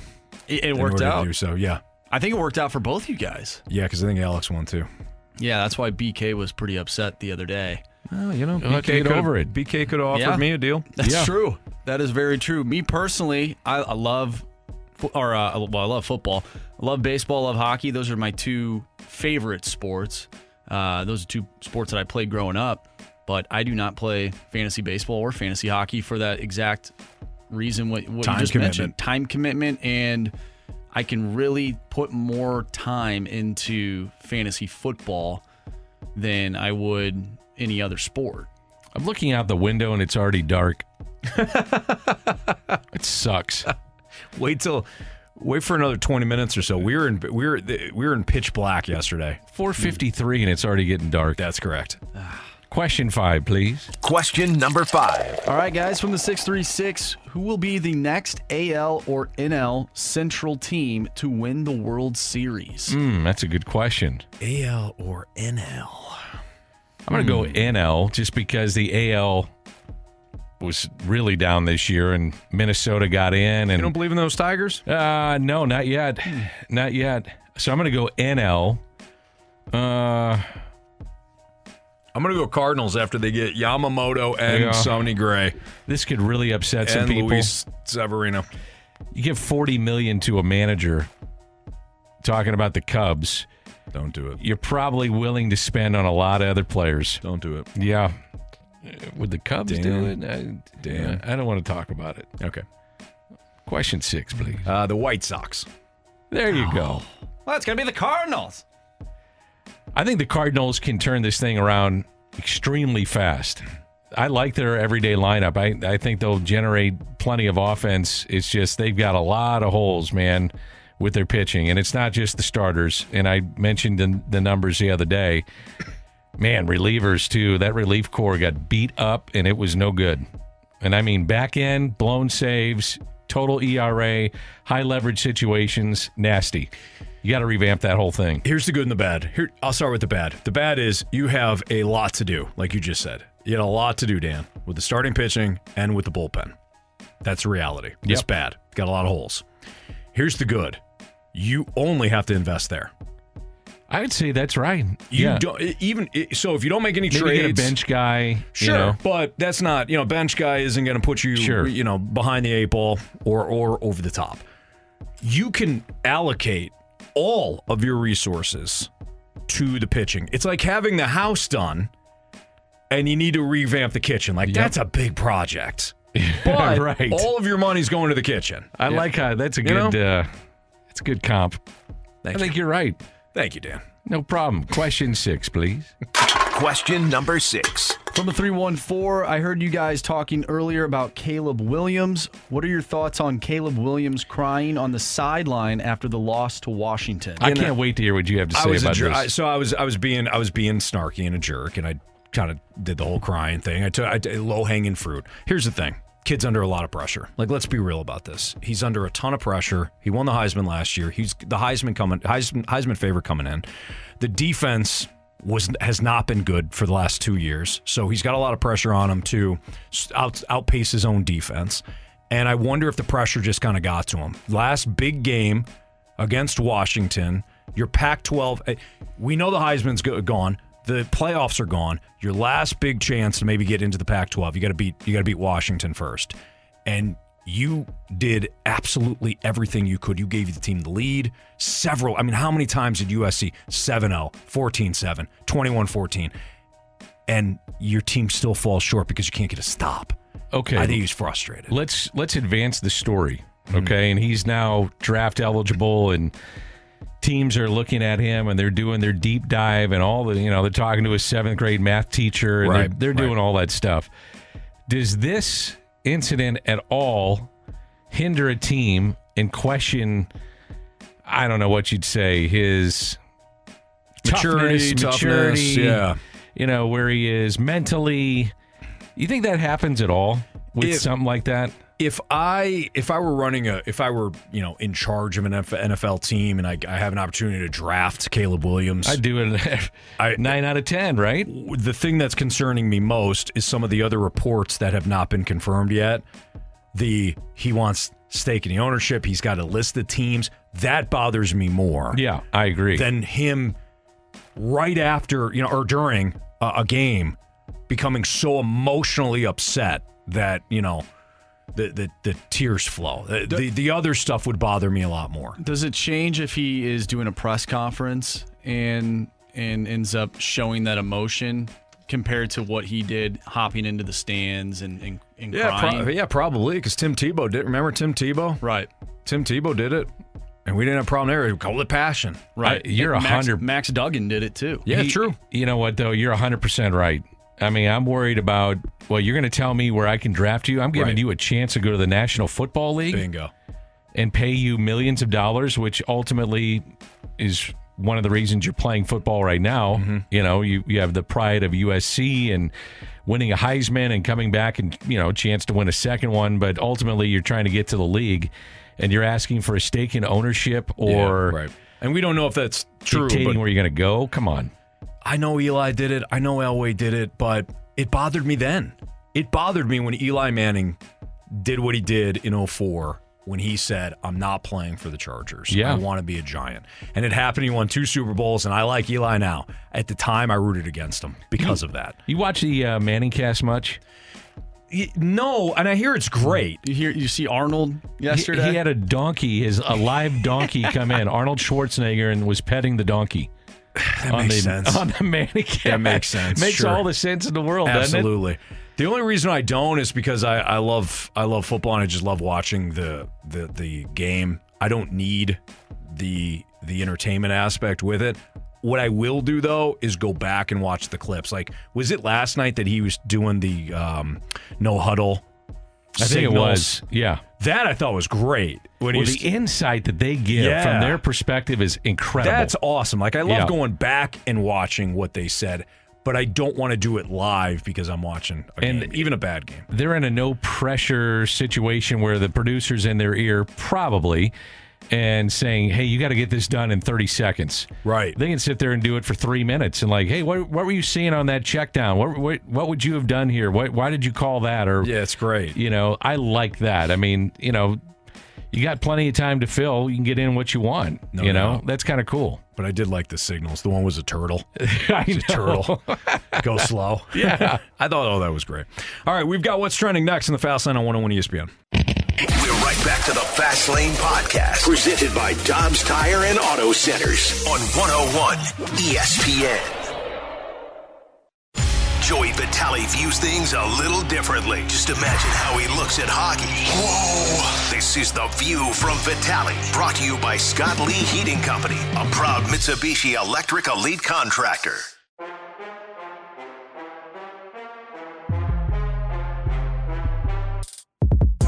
With Dan McLaughlin, I'm Anthony Stalter. It's the Fast Lane on one oh one E S P N. Tonight we got Blues and Jets pregame starting at six o'clock. You'll hear from Alex Ferrario, play-by-play man Chris Kerber, and the one and only Joey Vitale, who joins us via our one oh one E S P N Celebrity Line. What's up, Joe? Well, boys, doing good. Just got down to the Enterprise Center and uh, looking forward to this one tonight. Like the matchup for the Blues? Uh, listen, I, I, I do. It's going to be a, it's going to be a tough game here tonight. The Blues have not fared well in their division this year, so uh, what better team to kind of get this thing rolling and hopefully back on the better direction than the Winnipeg Jets, who they saw about, you know, week and a half, two weeks ago, and Winnipeg certainly came out and had a great third period to take advantage of Saint Louis, but same lineup from uh, over the weekend, Jordan Binnington in the cage, and uh, they're just hoping to kind of figure out a way to extend some wins together. That's something they couldn't do last year. You win two, you lose two. You win three, you lose three. So I think this kind of five hundred hockey, at some point you got to start stringing some wins together to kind of separate yourself and pull you apart from from the pack. Hey, uh, Joey, did you survive Halloween? Danny Mac, I survived Halloween. I'm Good. still crushing. The, I'm still crushing the peanut butter cups that all my I stole from all my kids. Uh, it, it was actually a really great night. It actually was a lot colder than a lot of people were expecting, but it ended up becoming an hour and a half. Kids got too cold. We came back. I popped open a bottle of wine with my wife. We watched a show. It, it was actually the most relaxing Halloween I've had in a very long time. Ah, good for you. I uh, had Jamie on the show. You know, I'm just filling in, and Jamie was in earlier. So I was talking to Jamie and asked Jamie about uh, Jordan Binnington. I said, man, this guy is playing well, and uh, I, I just am curious of what you're seeing with Binnington. He, he's looked outstanding so far this year. You know, one thing I'll say, you know, Danny Mac, one thing I'll say about Benny is uh, th- there is just something about when he takes over the net that is just very different than a lot of goaltenders. He just has this ability uh, to win. He has this ability to keep his team in it. And with him in net, you always know you're, you got a fighting chance. And and I know that sounds kind of, you know, across the board, yes, you should expect that for every goalie, but it's really not the case. You know, Connor Hellebuck, his his counter tonight is another goalie who, when he's in the net, at any moment, any at any night, he could take over the game and win your hockey game. You know, Andre Vasilevsky, certainly the same way. We're starting to see that with Georgiev there in Colorado. Uh, there is a good handful of goalies that, you know, pound for pound, you gave me one win. It's game seven, the Stanley Cup final. You got to pick one goalie. Uh, there are a lot of people outside the Saint Louis fan base that would, would look to Binnington as well because he just has this winnable nature about him. Uh, very poised, very focused from the day one of camp. He's had a couple games kind of slip away from him, but for the most part, he's been very dialed in. Uh, everything seems very connected, and I love the fact that they're using Joel Hofer as much as they are early because this is going to give your starting goaltender a little bit of rest. Joe Vitale joining us right now on the Fast Lane on one oh one E S P N. Joe, what, what did you see in the last – I asked this to Jamie. I'm interested in your thoughts too. What What did you see in the last two games for the Blues that were not there in the previous eight? I think the biggest thing that, you know, we saw, you go back to the New Jersey game and you go back to the Montreal game, is that they really neutralized their speed. I mean, New Jersey, of course, a fast team. Montreal, very quick in transition. You're, they're not allowing these other teams to get up to speed and to find their transition game with the odd man rushes. Uh, and the biggest the biggest reason why they're doing that and why the Blues have won these last two games, it actually starts in the offensive zone. They've had a very, very good high forward. It, it takes a lot of discipline to stay high, you know, and people are like, well, how, why is it so hard for forward to stay high? I mean, you talk about it all the time. Why we want to go low anyway? Because, you know, essentially you're you're antsy. You, you want to go in on the offense. You see two of your guys battling in the offensive corner. You want to get in and around the net. So you, the anticipation and the, the anxiousness just to get there is something that, you know, it takes a lot of maturity to kind of sit back and be focused on being that high third guy. When when they had that high third guy, like they've had the last two games, the last six periods, that sets everything up because eventually the team, when it begins to break out, that high forward is going right at the puck carrier. Or maybe you're tracking back and you're allowing your D to have a really tight gap across neutral zone. They can step up, and it doesn't allow any easy entries. So to me, yes, they, they've had some success. They haven't allowed a, a lot of goals against against two very high-powered offense teams, one in Montreal and one in New Jersey. Uh, but it's less about the D zone, and it's more about just the discipline they've had with their high forward, not only in the offensive zone, guys, but also just the ability for them to track back Uh, with aggression and with a lot of fight to get back to the D zone and really help out down low. All right, Joey, I need your help. You got to back me up on this. You ready? Let's do it. Okay. First of all, whatever, whatever you're going to ask, I take your side. But, but, but go ahead. Joey, that's why you're the best, and people ask me about the top analysts in sports, and the first name that comes to mind is Joey Vitale. So okay, now you're lying. No, no, no. You do a hell of a job. Um, so we always have on uh, the show who's going to get the first goal, and I said Colton Parayko tonight. Went out Ooh. on a limb. I went Colton Parayko. Tell me that that's going to be the first goal tonight. That's all. That is, without a doubt, this is why I think you're the best in the business, because you got a keen eye. You got a keen eye for it. I was with Colton yesterday. We actually did some on ice.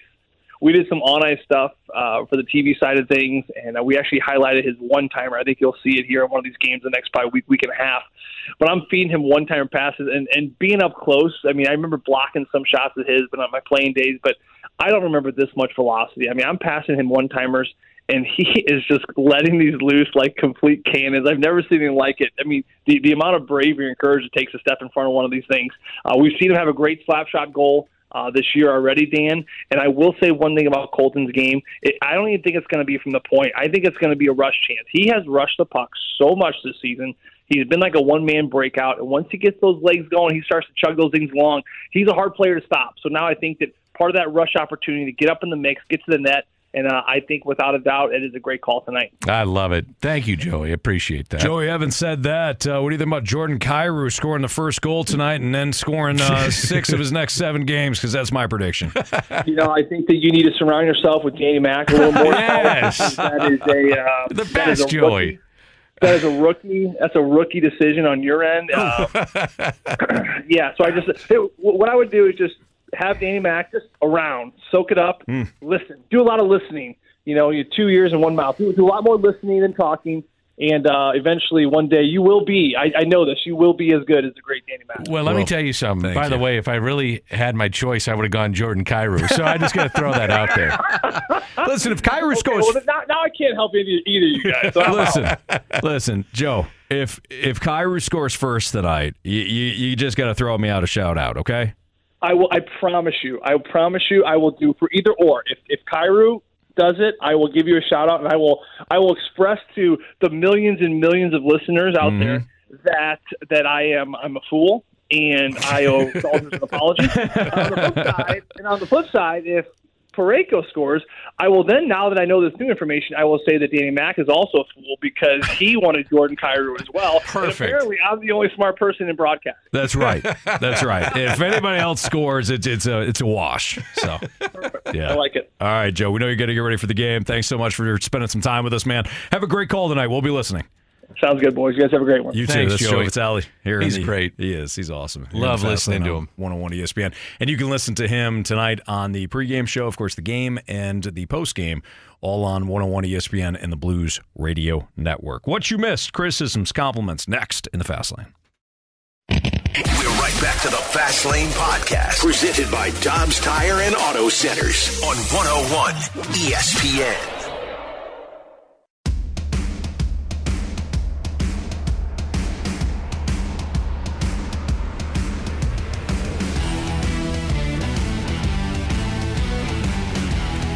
If you missed anything from today's show, which included two hours of our guy Jamie Rivers before he went to do some Bally Sports Midwest work and broke down uh, the Blues' keys to victory tonight, also discussed the Blues' shots on goal increasing and uh, whether or not it's a good matchup tonight for the Blues against the Jets.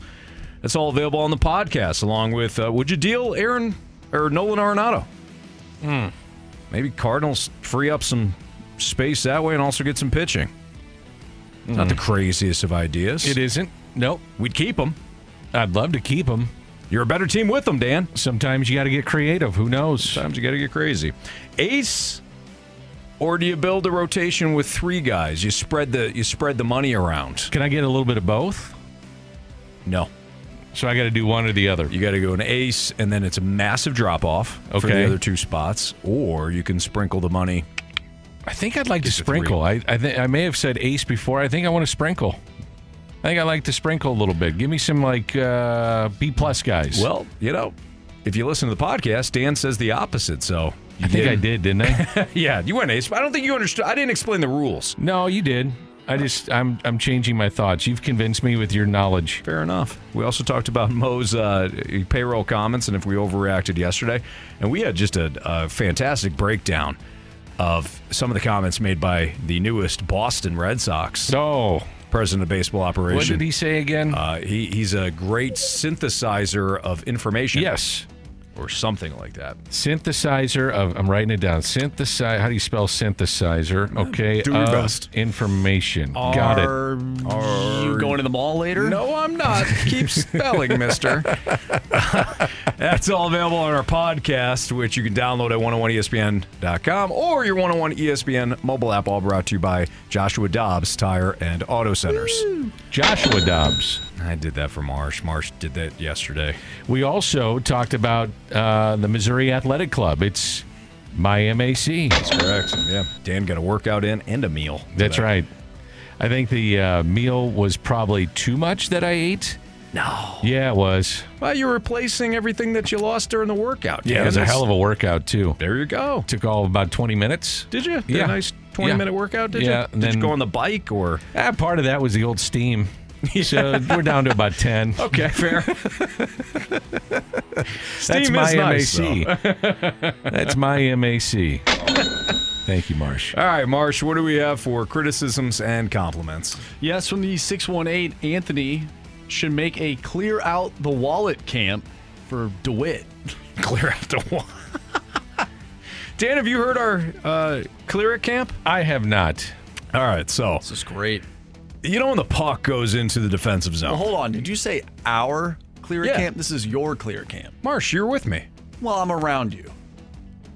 Oh, Marsh. You're part of the you're show. My first, you're my first employee. I don't oh, even okay. paid you anything yet, but uh, yeah, I yeah. thought you and I were in lockstep. That's fine. Marcia, your hair is going crazy it's right now. Nuts, isn't yeah, it? yeah, it's getting a little crazy. Yeah, I anyway, might need to get a haircut. We may have soon. to clean it up for the clearer camp. Anyway, oh, absolutely. Dan, yeah. You know when the puck goes into your defensive zone, right? You got to clear it out. You got to clear it out. Right. I wanted to design a full camp around clearing that puck out of the zone. Like a camp with kids? Yes. It just called the Clear It Out Camp? Clear clear it Camp. Mm-hmm. Yeah. Clear It Camp. Where we just shout at the kids, you got to clear it out. And they just do it over and over mm-hmm. again. Jamie hates the idea because technically it's kind of like icing, you know, if you clear it too many times. Well, if you, ever, if you, if you do it right, it's a, it's a nice clear out of the zone. Exactly. Flip off the, the glass into the neutral zone. Have Jamie you ever seen, has not been imaginative at all with this. No. So, by the way, the uh, Saturday Night Live with Samuel L. Jackson when he's the uh, hockey coach. I have not seen that. Oh, I haven't seen that. Oh, it's one of the best ever. It's one of the... You've seen Pulp Fiction? Yes. He is the character from Pulp Fiction coaching youth hockey. It's awesome. If you get a chance, check it out. It's hilarious. That kind of reminds Seriously. me of like the Peyton Manning United yeah. Way commercial yeah. with the kids. Exactly. Yeah. Um, that's good. No, the only S N L hockey skit I remember is the Let's Do That Hockey. It's pretty good. You've seen that one. Oh, yeah. Yeah. yeah. If you get a chance, check it out. Will you do that for me and I let will. me know what Absolutely. you think? Absolutely. Okay. Yes, of course. Thank you. First thing I'll do when I go home tonight. I'm sure you will. I'm sure the wife and the kids. Hey, guys, gather yeah. around. Danny Mac had an idea for us. And we're going to watch it right now. Yeah, we are. So yeah. put down the iPad and let's go. So pause that Central Michigan, Western Michigan game. Yes. Big rivalry game tonight. On Fire e- up chips. Let's see, we got E S P N, I think C B S Sportsnet, and E S P N two maybe? Yeah, could be on the sounds, U. Yeah, I think it's on the U. Not that we, look, we're just sportsmen by yeah, nature.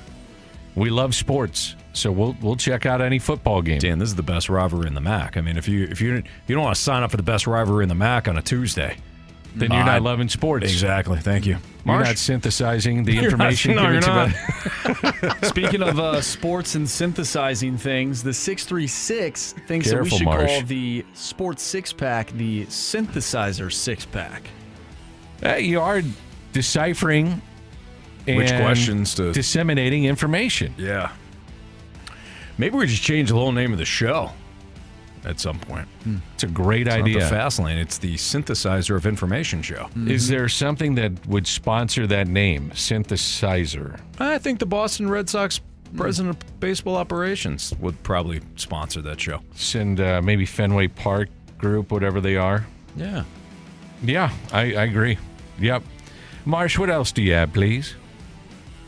This is the ultimate compliment from the three one four. Every time the Blues clear it, I think of Tony's camp. Thank you. That is the ultimate uh, You feel compliment. good about that. I certainly do. Yeah. Yeah, thank you. And you should.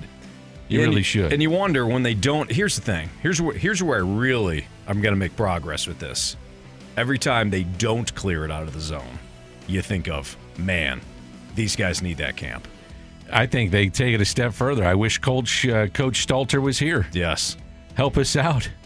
I'm available. We'll talk to Chief about it. Uh, I wouldn't be shocked if he has me on on the uh, on the bench. On the bench, at least for home games initially. You should get that maybe one of the Car Shield uh, youth teams mm-hmm. and just start there. Yeah, build them up young so that when they get to the N H L, they're like, man, Coach Stalter, he got me going at the age of eight, mm-hmm. and I know that I need to clear the puck. Right, you got to get it.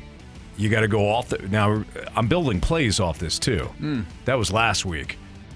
We're going to shoot that puck off the glass mm-hmm. and have it ricochet uh-huh.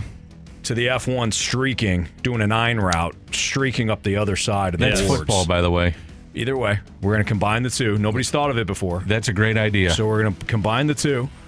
We're going to do the... It's basically pool, hockey, and football. We're going to ricochet off the boards. Hit the F one, go streaking up on the nine route, up the boards. He's got a breakaway every time. Teams won't be able to I think adjust. You're onto something. Thank you, Dan. Funny enough, in high school, we actually had a play like that. Of course you did. Coming out of the zone, the defenseman, me, would throw it off the glass. Mm-hmm. The near side forward would shoot up and fly the zone. Nine That's route. Center would be back for support just in case there wasn't a play there. I can hit him up the middle. He button hooked. And that far side winger would then crash towards center ice, mm-hmm. so then you would have a quote-unquote two-on-one yeah. if that defenseman doesn't end up, you know, going back. So you got a nine route, a button hook, and then you've got what uh, sounds like a, maybe a dig across the center of the ice? Sure. Okay. And it worked. This made me laugh out loud. Sure. W W C S D. What, what would Coach Stalter do? He'd clear it. He would. Clear it in this spot. All the Blues players are wearing the bracelets. See me out there. I'm in a suit, slick back hair for no reason. It'd be awesome.